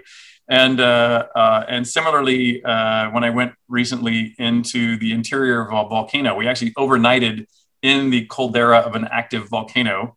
Oh, wow. And, and that was another one where my wife's going, you know what? I'm not going with you that one. And by the way, you cannot take the kids. so, how old are your children now? Now they're uh, six and eight. And are they following kind of your exploration? They sort of switch as to where their enthusiasms lie, and uh, at different ages, and depending on you know what their friendship circles are like. Uh, they're both very adventurous. They've been to, like I said, the uh, Southeast Asia. They've been down to very remote parts of El Salvador. Uh, they've been down uh, the Nile and you know, different parts of Egypt and out in the deserts in Egypt. Uh, they've been to the North Pole. They're actually the youngest two ever to the North Pole at the age of uh, three and a half and five and a half. And uh, uh, you know, my three and a half was still in diapers. She was in, in camping in diapers at the North Pole. um, but um, uh, but and, and so they're you know they're they're definitely game travelers. Um, but uh, you know my my youngest son has has gone from being easy to pack because he was literally a baby to frankly, it was kind of a pain at the North Pole because he often didn't want to do anything. So he'd just kind of sit there and we have to literally just pick him up and carry him to back when we were in, um, uh, you know, going down the Nile. He is, uh, uh, uh oh, in fact, there was, a, there was, excuse me, there's one more I missed, which was Ethiopia. Uh, you know, we were in Ethiopia and we were near a village where the children of the village, half of them were wearing no clothes at all. And my son kind of was, was looking at himself at the age of maybe four and he was like, well, why am I wearing clothes? And he literally just took off all his clothes. And it was okay. like, okay, you, want to be, you want to be like the name, like the locals. And then he was out and there was a dry riverbed and there were these deep holes in the, in the riverbed because people had been digging down to find fresh water. Hmm. And he went up to one of these holes and he's like, Well, I'm going to go dig for some fresh water. And he starts digging in the empty hole that has already been, you know, long ago dried out. And, uh, and the other kids are looking at him with curiosity. And, uh, and I'm like saying, Ronan, this is an old hole. I'm sure there's no water here. And the other kids were seeing what he's trying there. It's like shaking their head, no, but he is not going to be stopped. And he digs down until he finds water. And when he gets to water, all the local kids get all excited and they send to town for burros and bottles and jugs, and they all come out and start getting water. They all dig with him down to get out the water, and they he helps the village fill up with water for the next you know week or however long it lasts. And so uh, uh, so that's his full cycle. He's he's uh, very stubborn, very independent, but would not give up on digging for water, and he actually found it. You know, so so uh, so he's also seen the joy of success of persistence. Yeah. Persistence always pays off. You know. Yep, we always say that, don't we? So, yeah. Yep. Yeah, yeah. So, just going back to space, did you train in the neutral buoyancy lab? Because we have spoken to. I, I did. Yeah. Uh, and in fact, even though I met my now wife right after my flight, so but I took her back to Star City outside of Russia so she could kind of catch up on this part of the uh, exploration history. And so we did it together as well. We did the neutral buoyancy t- uh, training in the Russian hydro lab. Right. Uh, and uh, and yeah, that's great fun. That's a it's uh, well, I found it to be hard work. Uh, interestingly, the the doctors for both the uh, times I was in the hydro lab would also say I found it hard work. but they would also say my wife did not find it that hard of work. So she actually did very well in the neutral buoyancy lab. I, you know, I find you know moving the suits when they're pressurized is always a bit of a struggle, but yeah. for whatever reason, my wife was a star at it, and they were advising her that she should come and become a cosmonaut, become a Russian cosmonaut, because her talents were strong. Uh, yeah, that's big fun. Because did I read that your wife is also involved in um, the American government uh, on the space um, space force or something? Uh, close. Well, she she has been involved in um, politics, uh, uh, both as a, a, fundraiser for various candidates. She's been on a lot of policy generation groups. She's now on a NATO advisory board, mm-hmm. doing specifically some stuff on oceans. There, she's mm-hmm. working on um, uh, digital a digital ocean pro- project you know, right now, um, where uh, for really just if you think of the current state of the world and the trends, not only just transatlantic relationships, but just if, if, if we as humanity can basically build a, uh, uh, sensors globally in our oceans from seafloor to surface that then transmit back via satellite presumptively, we'll be able to monitor oceans both from a trade and commerce and military standpoint, but more importantly, from a scientific standpoint, that same those same sensors are going to bring back temperature, salinity, uh, movement, animals, all that stuff will will also come back with that, and that'll really help us manage uh, whether it's global warming or whether it's the stocks of uh, uh life uh, and uh, pollution in the oceans. This a, a, global network would really help us understand this very important, you know, very endangered at the moment resource we have. So, mm. you know, I, I even think here on my on my desk I have some of the you know, the stuff that's uh, we were talking about, you know, early with some stuff coming out of the UK actually, the uh, you know NLA International Blue Economy Solutions and uh, Veromar uh, situational awareness and fisheries and all this. There's lots of other stuff for mm. uh, how to monitor the seas effectively. Yeah. So when you were in space and you actually saw Earth as this sphere, how did you feel? Because obviously with everything that's going on in the world and you're up there viewing it from that distance? Yeah you know it's fascinating that uh, that you know my father even though he was an astronaut and had what the experience i'm about to describe to you he never described it the way because again he's spock. So he never described things in this passionate and emotional way. But traveling in space is a phenomenally uh, deeply impacting uh, life event and and and what's interesting about it is that it's not from any one view of the earth from space i don't think. Mm-hmm. you know and, and, the view from space is phenomenal and floating around in space is giddy and joyous for every moment that you're up there. But because you're in orbit you know you're going at 17000 miles an hour uh, and that means you go all the way around the earth in about 90 minutes. That means you see a sunrise or a sunset every 45 minutes That means you cross whole continents in maybe 20 minutes. Yeah. But 20 minutes is still not instantaneous, right? I mean, if you thought of traveling across the United States in 20 minutes, you'd get pretty bored looking out the window of an airplane and or or watching Google Earth scroll by. You'd go look at something else after five minutes. But when you're actually in space, 250 miles up, floating over, looking down, it really does feel like there's a fire hose of information about the Earth that we live in, just pouring into your mind just by looking. And that's whether you know you can see the edges of all the tectonic plates. You can see how uh, cloud weather forms and is building and moving. Uh, you can see how the different uh, depths of the water and it's, it's a, so things like the shallow seas are warmer and so you get a lot more clouds and get more chaotic uh, weather formations you see how volcanoes around the world make heat sources that pop little punch little holes in the clouds which is kind of cool you see all the pock marks from all the meteorite impacts you know asteroid impacts down through the years you see pollution you see forest fires you see uh, uh, dams in all the rivers. You see deserts all pumping up fossil water to grow crops. You see the clear cutting of every forest, you know, on the planet. You, you just, just you just see all the stuff. You're just going like, wow, this is captivating. Just look out the window.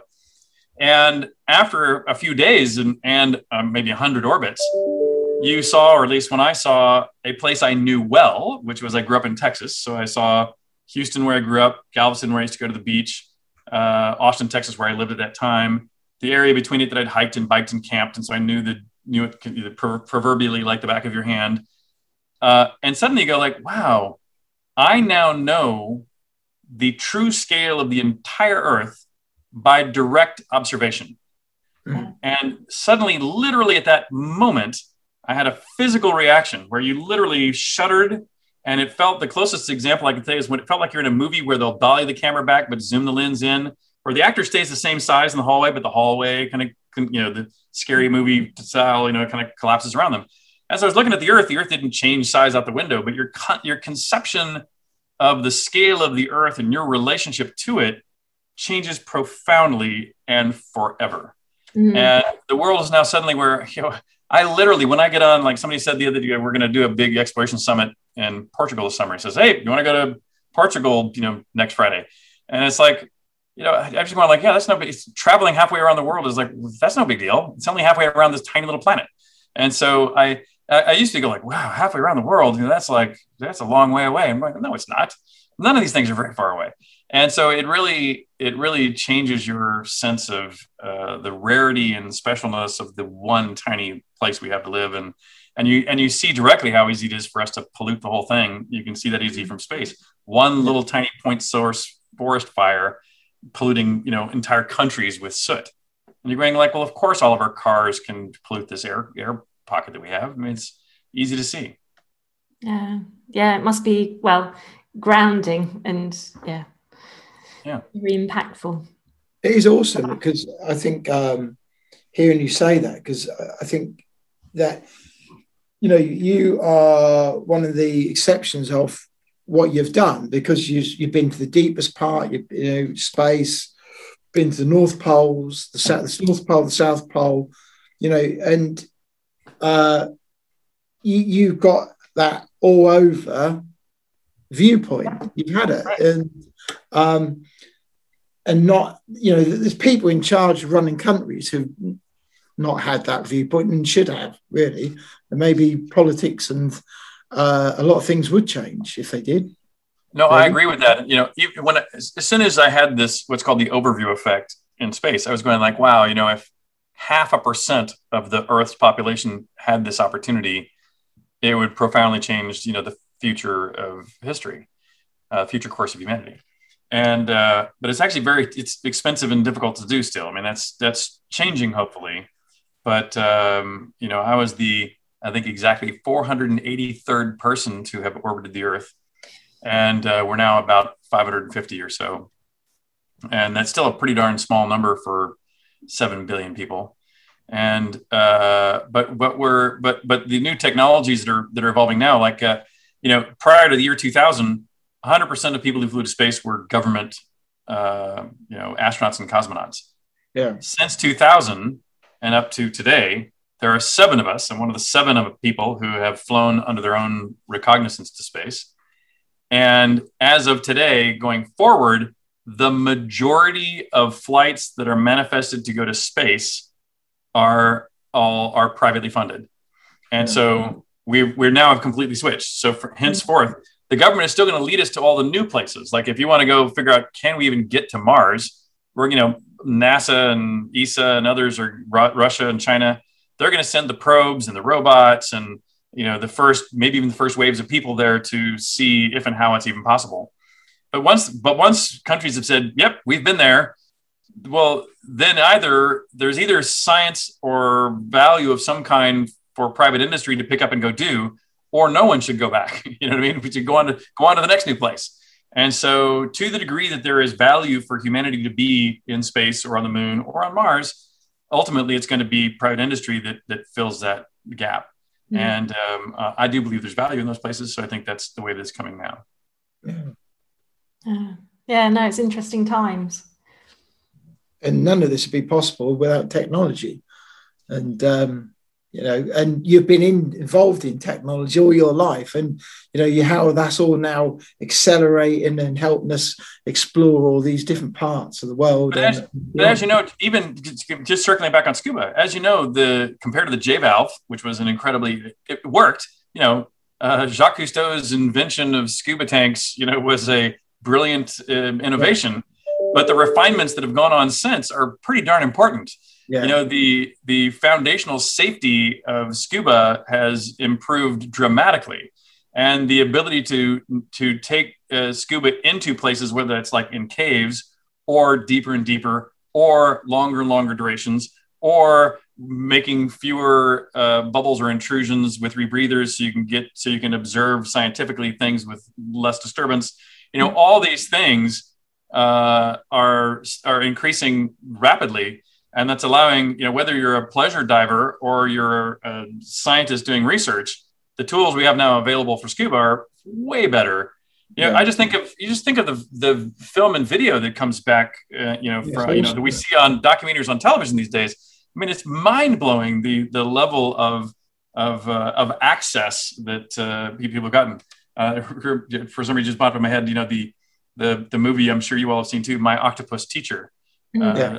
of uh, the guy that spent a year with an octopus underwater. I mean, it's like just astounding, just astounding, uh, you know, uh, uh, understanding we are pulling out of this such important resource of what's happening just below the surface that water that covers two thirds of our planet.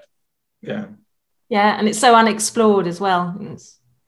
Completely. Even even now that we have something, these tools like limiting factor that has made an, an impressive hundred dives or so, uh, it's still you know, 80, I don't know what the percentage is that people rattle around these days, but something on the order of 80% of the ocean is completely unexplored. Yeah. And so, uh, uh, you, you know, we have plenty to, to, uh, to yet find out. Yeah, keep everybody occupied and yeah, for mm-hmm. the future. So that kind of leads us on to another question. If you could take three people down to the Mariana Trench or to the bottom of the ocean, they don't need to be, they can be anybody from life, past, present, who would you choose to take? Ooh, yeah, that's an interesting question. So, you know, of course, I would fall back on my family first, but I'll I'll, uh, I'll assume they've been uh, for the purposes of the of this question. Um, you, you, know, what I think what I think is interesting is when, when I went to space, um, uh, Alan Bean, who flew with my dad on Skylab and had previously been to the moon, um, wrote me a very nice letter. And, and the letter he wrote in said, Hey, Richard, I'm, I'm happy that you're going to space because I know you've been trying to go your whole life. And so congratulations, you made it. But I'm also happy that you are going to space because unlike your father and I that were hired because we are either test pilots or scientists who are Spock-like and don't communicate, you, you are more of an artist who uh, understand the science, but also know what will know what to bring back and how to bring it back and how to share that with other people. And so I actually think that that if I was going to again back to the Mariana Trench, I would take uh, scientific poets, and and I mean that metaphorically in the sense of you, you really we need some of the, we need the early explorers into these really rare places to both be good observers from a scientific perspective, but also then be strong communicators to be able to uh, share that with people. And so you know if I was going to pick historically, I'd pick like you know Leonardo da Vinci. You know he'd, he'd be number one on my list. And by the way he's sort of he's sort of the mascot of my family. He's on my my dad's space patch and my space patch and my parents' built museum, Leonardo's Discovery Warehouse. but that artist scientist is is something I'm very passionate about about saying. And so if I had to pick somebody uh, more modernly, you know, I might even pick somebody who's not an oceanographer. I would think of something like there's a cosmologist by the name of Brian Greene that I know here in town who does incredible talks about Einstein and physics in a way that makes you really just go fall in love with that aspect of science. And so I think as an observer and communicator, he would be incredibly inspired by those depths and would do a phenomenally good job speaking and writing about it, both for scientific journals and to the general public. Mm. Yeah. Yeah. And it is, again, it comes back to that inspirational, sort of making it contagious to the future generations. Yeah. Might be wrong, and I often am, but I've got a feeling, you know, think, just thinking about uh, Da Vinci, he was, he very, uh, he drew uh, in his time uh, one of the earliest uh, suits for diving. That's true. That's exactly right. And um, uh, uh, uh, yeah, and I, I, think it was a uh, effectively a hookah rig. Uh, yeah. It was uh, it was an early, uh, you know, kind of a forerunner to the '50s era brass helmet, um, yeah. kind of kind of dive suit. But yeah, that's right. He did. Yeah. So I thought he, he'd done something. But it's, it's right. It's that crossover between artistic work and science. And uh, yeah, it's, it's, it's, a good mix. So, um, what would be your favorite marine animal? Oh no, unquestionably the narwhal. I'm a huge narwhal fan, and and I've been I've been uh, I've actually never seen one in the wild, uh, but I have a couple of tusks, you know, that I've collected, yeah. you know, uh, down through the years, and uh, uh, they. Uh, but as you know, the it, I just find them as a creatures are just fascinating. You know, the even down to the we have a fellow member of the Explorers Club that studies them, and so is something you may already know, but I didn't until I had these discussions is the narwhal's tusk. Of you, of course, is a really a tooth, but uh, but you may not know that the one tooth that remains is the only tooth that they now have in their mouths. The rest no longer form, and that one starts growing forward, of course, but it doesn't come out of the mouth. It actually grows through their lip, and it doesn't grow because there's naturally a hole there for it to come through. It actually grows and pushes literally through their flesh until it emerges out, out of their mouth. And so it doesn't sound like a very comfortable way to end up with a tusk. But uh, uh, and I can't remember if it's right-handed or left-handed, but I mean it's also probably not dead center. No. And uh, and so it's just the, the whole thing about how they evolved. This but you know uh, evolution is a is a beautiful mystery, uh, you know, for, by any mechanism. But it's but it's great fun to see it in places you can see it, like in uh, in the Galapagos, where you can see the turtle shells, and you go like, oh yeah, they had to reach up, so that makes sense. But then you look at the narwhal, going like, wow, how did that come about? I often tell my kids, nature finds a way. If there's a problem, nature finds nature a way, and things way. happen for a reason. And you're yeah. right, and because those tusks aren't they about a couple of meters long? A couple of meters long, and despite the fact that they're a tooth, they are an incredibly uh, sophisticated sensory organ, and so they have. Uh, you know, like electric eels or some other, uh, um, you know, even some sharks, you know, that have sensor arrays on their bodies uh, to detect movement or uh, electrical signaling. You know, so so I understand does the narwhal's tusk, and so it's uh, you know it's not meant there for you know sword play. It's yeah. it's really a sensor to be sweeping through the the water, as I understand it. Mm. Yeah. Amazing. Yeah, it'd be great to see one in the wild as well, wouldn't it? Yeah, and you know, and, and, when you were asking me what my favorite was, you know, I was also again going back to that same movie of my octopus teacher, going like, you know, oct- you know, we, there are just some amazing creatures in the yeah. deep. You know, not just you know morphology wise and lifestyle wise, but also just from uh, uh, an intelligence uh, wise. I mean, uh, uh, you know, the fact that octopi are are are you know so profoundly intelligent, uh, yeah.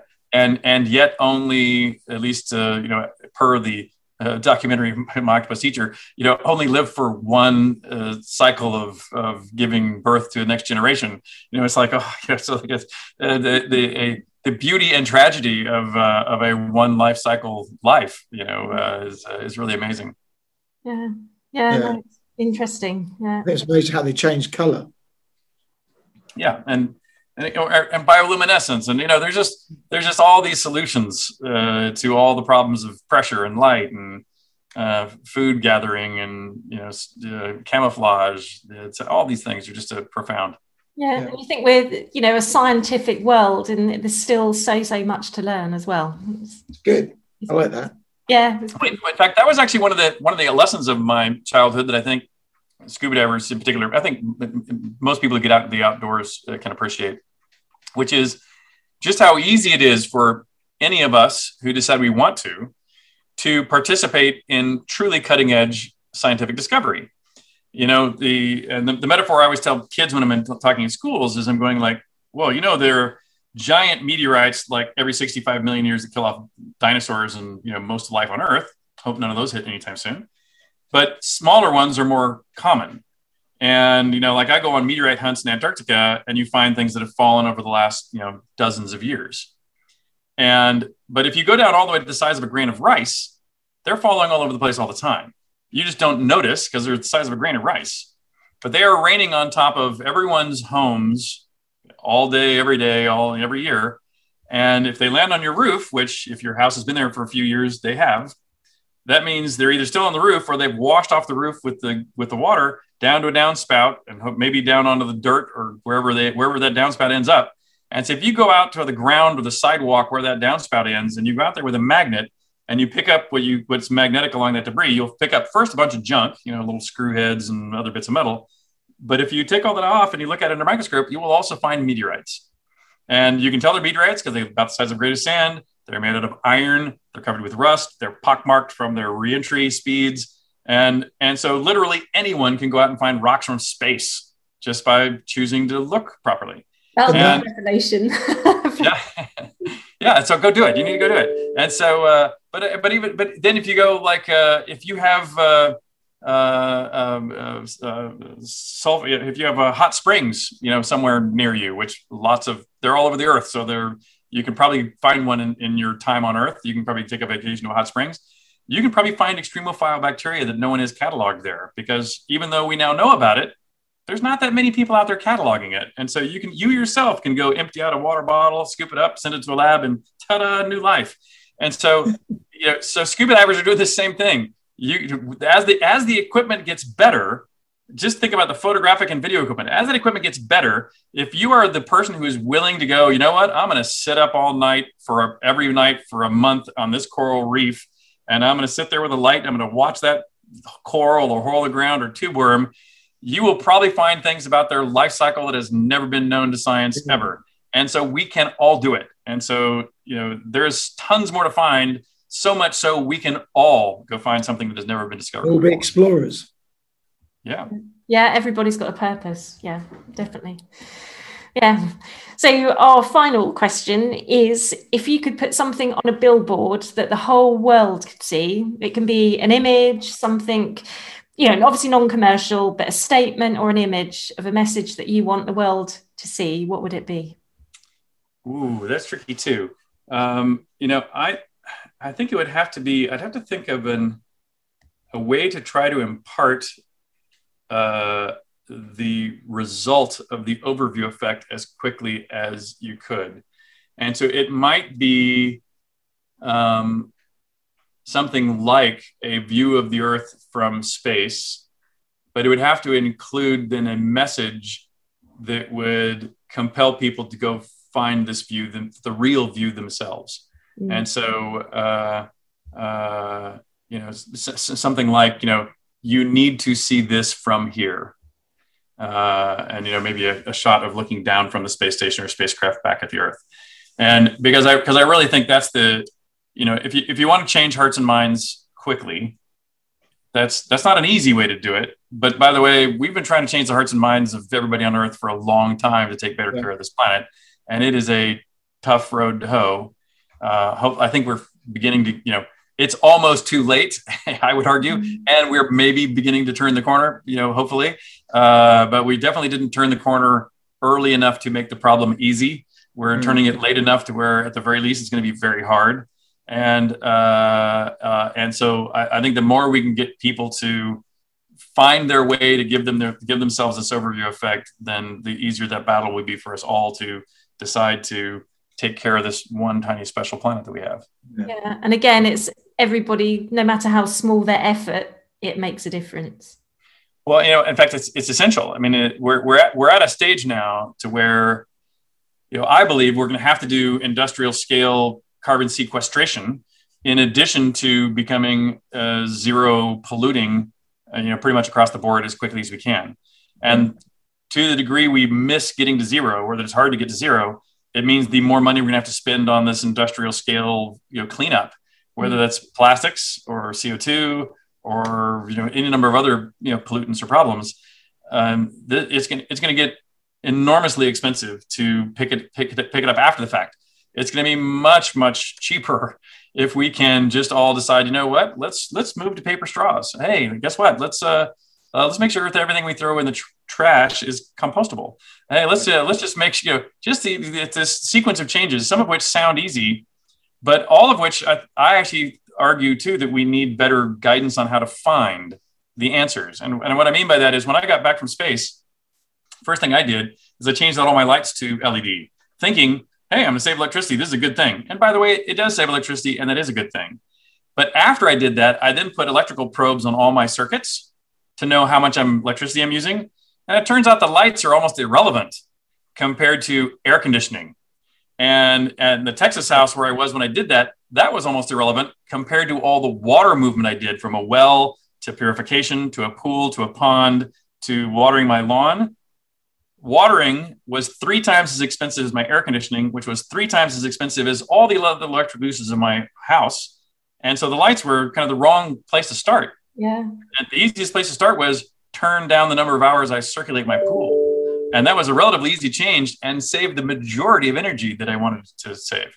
And yeah. so uh, we need good data for us to be good stewards of this earth. And we're only going to do that is if we all get out there and look. And we need people to go out and explore and bring back what they find. And whether that's an individual scuba diver or you know the NATO industrial military complex, you know we got to bring back this data so that we can really understand what we have and what the right levers are to try to to to, to make the bigger changes that are needed, and mm-hmm. all of us to stop exacerbating the problem. Exactly. Yeah. No, that's great really good. That's brilliant. That's been, you know, it's been really formative and uh, interesting, shocking hearing about that cable um, you know, and you know, thoroughly really good uh, an interesting conversation with you. And uh, I want to say thank you very much for that. Uh, no, my I, pleasure. Do one, I do have a question, uh, actually, is, you know, for someone, you know, who has done the things that you've done, uh, what's next? Oh, well, you know, it's funny. I, you know, there's still so much to do.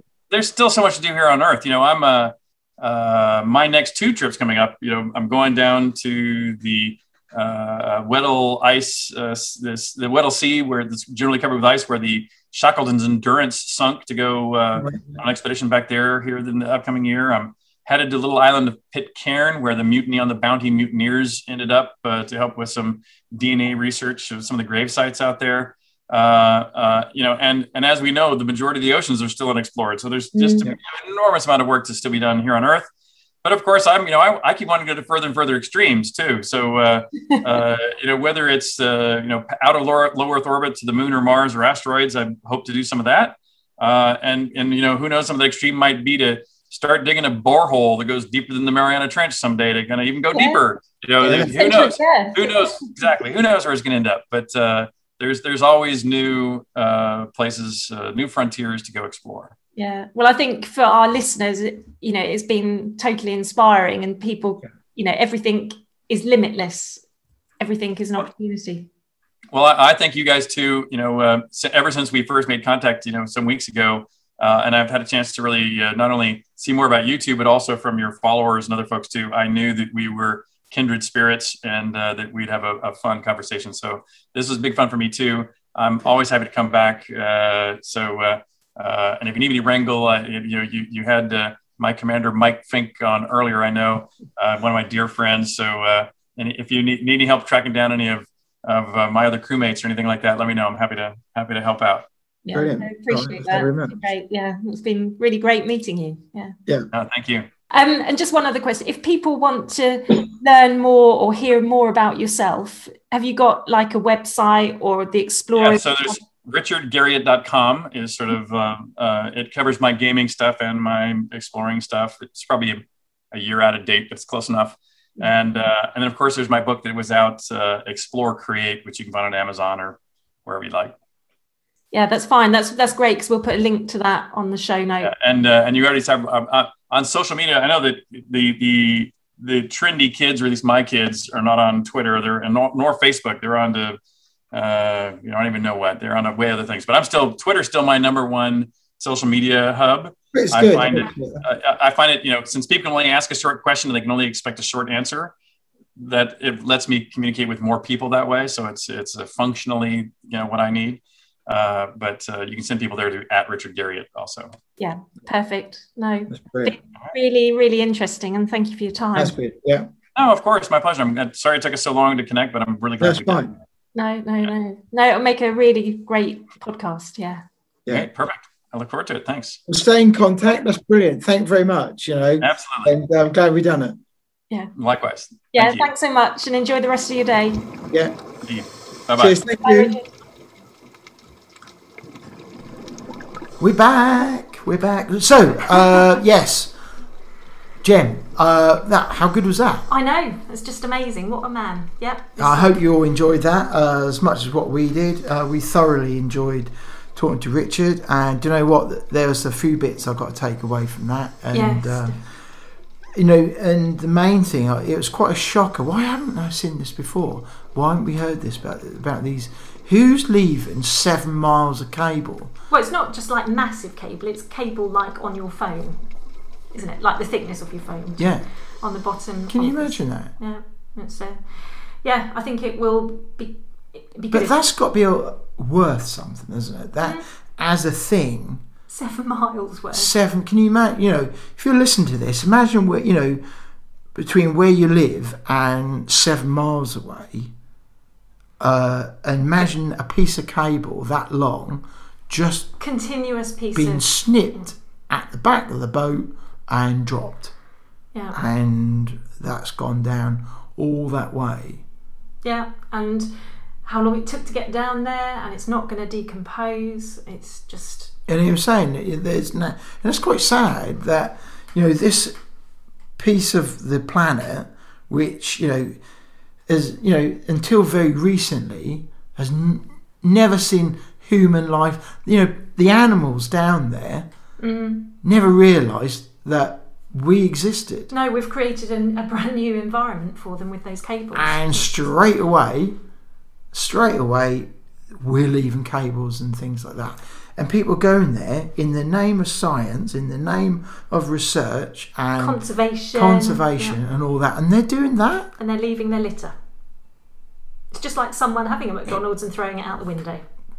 Yeah, but I just, you know, other other fast food uh, Outlets are outlets available, are yes. available, but for some reason, with them and others, it says at the bottom. You know, it says at the bottom of the cartons. You, you know, when you finish with these cartons, you chuck it out your car window. Do you? Be it free says, and be it gone. says that at the bottom of each of the McDonald's cartons. Did you know that? No, and it shouldn't. No, exactly. It don't. No, but Anyway, anyway, yes. we digress. Yeah. The point of it is, who's leaving this stuff in there? yeah, I think people need to be accountable for it. And Does, yeah, you know. so- But there we go. You know, it's not just there. We know, we, we all know, don't we, that plastic waste is creeping into all parts of the, the, of the globe. And, um, you know, they found it up in the deepest lake. yeah, uh, in the mountains. In the mountains, yeah. haven't they? They Yeah. found it at the top of Everest. And now we know, It's at the deepest point in our earth. yeah, Mm. which is quite sad, you know. So, Yeah. also just look on uh, Richard's Twitter feed as well. Um, if you are on the Twitter account, have a look. There's some really interesting photos. Uh, Richard had some cups. Um, In the Mariana Trench. yeah, they're poly- well, they're polystyrene cups that were painted by schools, and he had them in a bag on the outside of the submarine Right. to show what would happen, and it's worth to do with the pressure, the immense pressure. And I presume they then got given back to the schools because they decorated these cups. Um, and go on his Twitter feed and have a look at his photos. It's really impressive? interesting. Yeah, yeah, some re- some really good. Um, it's just quite surprising, really. You know that it has that effect. The pressure has that effect. Yeah. Okay, well, we'll have a look. Have a Yeah. look. And if you're on the Entale app, Can I just make that clear? He didn't leave them down the drench. he brought them back He brought them back and gave them back. They're, they're cups decorated by the schools. Yeah, no, that's great. And Okay. uh, yeah, have a look. But But it's- anyway, hold And on. it was interesting hearing what, because I was thinking, you know, if you've done all these things, what what do you do next?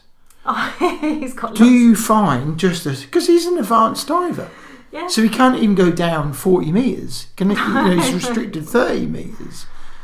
You know, and that's the man who's been to the deepest part of the ocean. Still can't. still can't do that. But, and that's crazy, really, you know. But you know, the whole point of it is, it is brilliant to hear that he will still enjoy just a simple dive. He, he Mm-hmm. enjoys a bimbo, he, and that's brilliant. Yes, yeah, and he's yeah he's just an explorer through and through. So I'm going to be following the hashtag hashtag explorer, yeah, hashtag create, okay, and ha- hashtag scuba. yeah, brilliant. And I okay. think yeah, anybody check out his book as well because I think that would be an inspiring read as well. yeah, what's his book called? Explore, create. Brilliant. Okay, so look out for that. Links in the show notes. links in the show notes and uh, be on the website as well. Um, so that's Richard, and uh, we will be catching up with Richard in a few months' time. Um, Richard's got some plans for the future, and um, yeah, we spoke to Richard about you know hopefully catching up with him again. Yeah, it'd be great to have once he's on done that. Yep. So uh, that'd be good. Um, also, I'll just tell you about talking about website. Let me just tell you about our good friends Fourth Element. Mm-hmm. Our good friends at Fourth Element. Do you know, Jem? They've got their summer uh, collection 2021. That Yeah. collection is out again. Yeah, again, uh, links on our show notes if you want to look at the Yeah. Fourth Element's new range of clothing. It's a really nice t-shirt, some hoodies, isn't there? There So, certainly yeah, is. Yeah, yeah. some really nice stuff. You've just done an unboxing video as well. Mm-hmm. Uh, you know, for the storm, the Fourth Element Storm, Storm Poncho. Yeah, which you would need today. You certainly would. Yeah, it's a bit It's wet a bit stormy and wet here. Um, so look out for that. Also, hello to our good friends at happybottle.com. Yep, yep, we're loving their bottles. Yep, you're still using that. So look out for that. If you're unsure, there's some videos on the YouTube. And if you want one, follow the link and you'll get 20% off. Yeah, certainly. If you're looking to buy flask, stop. or go to our website, go to show notes, order one through the happy and order one on happybottle.com through our link. Through our link. Yep. Okay, so so that's that. Um, Who've we got coming up next? right, we have got Cat. We've got Cat on the show. What, me? Cat? Her name's Cat. So w- we've gone. So we've got Cat, um, who is a local diver. We, we I've known Cat for a little while now. She is very recently uh, just qualified as a PADI instructor. She has, yeah, So with our local good. dive centre. Yeah, so uh, so that's really good. Now, um, I was on a uh, audio with Kat was doing a presentation about diving in the on the east coast on, in the UK. Things you need to know, uh, what equipment, tide times, all those sort of things. But you know, because we're going to be diving in the UK this year, Yeah, you it's know, about planning that dive. they are. So if you're listening to this and you're going to be thinking, what do I need to know to dive in the sea? I'm a baby diver just like Jem here. um, what do I need to know? Well, download this next week's episode because we're going to have everything on there that you need to know about getting in the sea, uh, especially on the east coast. And it's very th- thorough, yeah, coverage of everything. Yeah, it's brilliant. To, Yeah, yeah. so uh, it's going to be a bit visual, which is I know uh, we're a podcast. I know It'll be on YouTube but as will well. be on the YouTube Yeah. as well. All right, but at least you'll get you'll be get to talk about it, and there'll be links and things like that Mm-hmm. as well. So, Kat, um, shall I have a go at her surname? yes. On, a. Now, it's unlike me to get a name wrong. You know, uh, I Kat Gerasimova. Okay. So she's going to be on the Big Scuba podcast next week. Yeah, I look talking to to us all about scuba diving off the east coast and what equipment you need and what you need to know all those lovely things. Yeah, yeah, be great. So for all you UK divers, that will be a good one, and well, lots of our overseas listeners as well. Yeah, certainly will. applicable. Yeah. Yeah. in some form. Yeah, uh, if it's not this year, it'll be next year. So uh, and it'll all be out there. So. Yeah, fab. Right, it's been a bit of a long one. Um, hope you all enjoyed this. Uh, there will be bits and pieces going out to YouTube um, as well to back up the podcast. But for right now, Yeah, as well as always, like, comment, tell us what you think, and yeah, do tell your friends. You know, uh, we're like everybody else. You know, uh, we are trying to build the podcast. You know, and we do rely on our listeners. So, you know, if there's things you think you need to do that bit better, let us know. You Yeah. know, uh, I'm we're gu- open. We are, you know, I'm just a gardener, you know, we just do this. so do let us know if you think, you know, w- there's things we need to do better, if there's things you want to hear, if you've got guests, uh, maybe you've, you, there's something you want to share with us, let us know, contact us. All the details are all on the show notes. If not, go to our website, thebigscuba.com. Send us an email. Yep. All right, and that will all be on there. Okay, but yeah, tell your friends, like, share, comment, Subscribe. subscribe. That's it. Right, thank you for downloading, and we look forward to seeing you on episode 72. Certainly will. Thank you very much, and goodbye. Bye.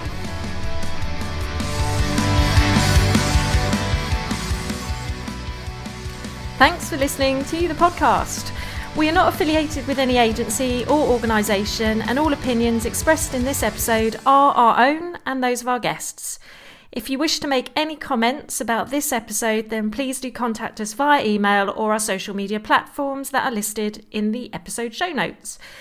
Alternatively, you can send us a message or voice message via WhatsApp on the Big Scuba Bat phone, and the number is plus four four 7810 005924. We will always respond promptly and thank you once again for downloading this episode.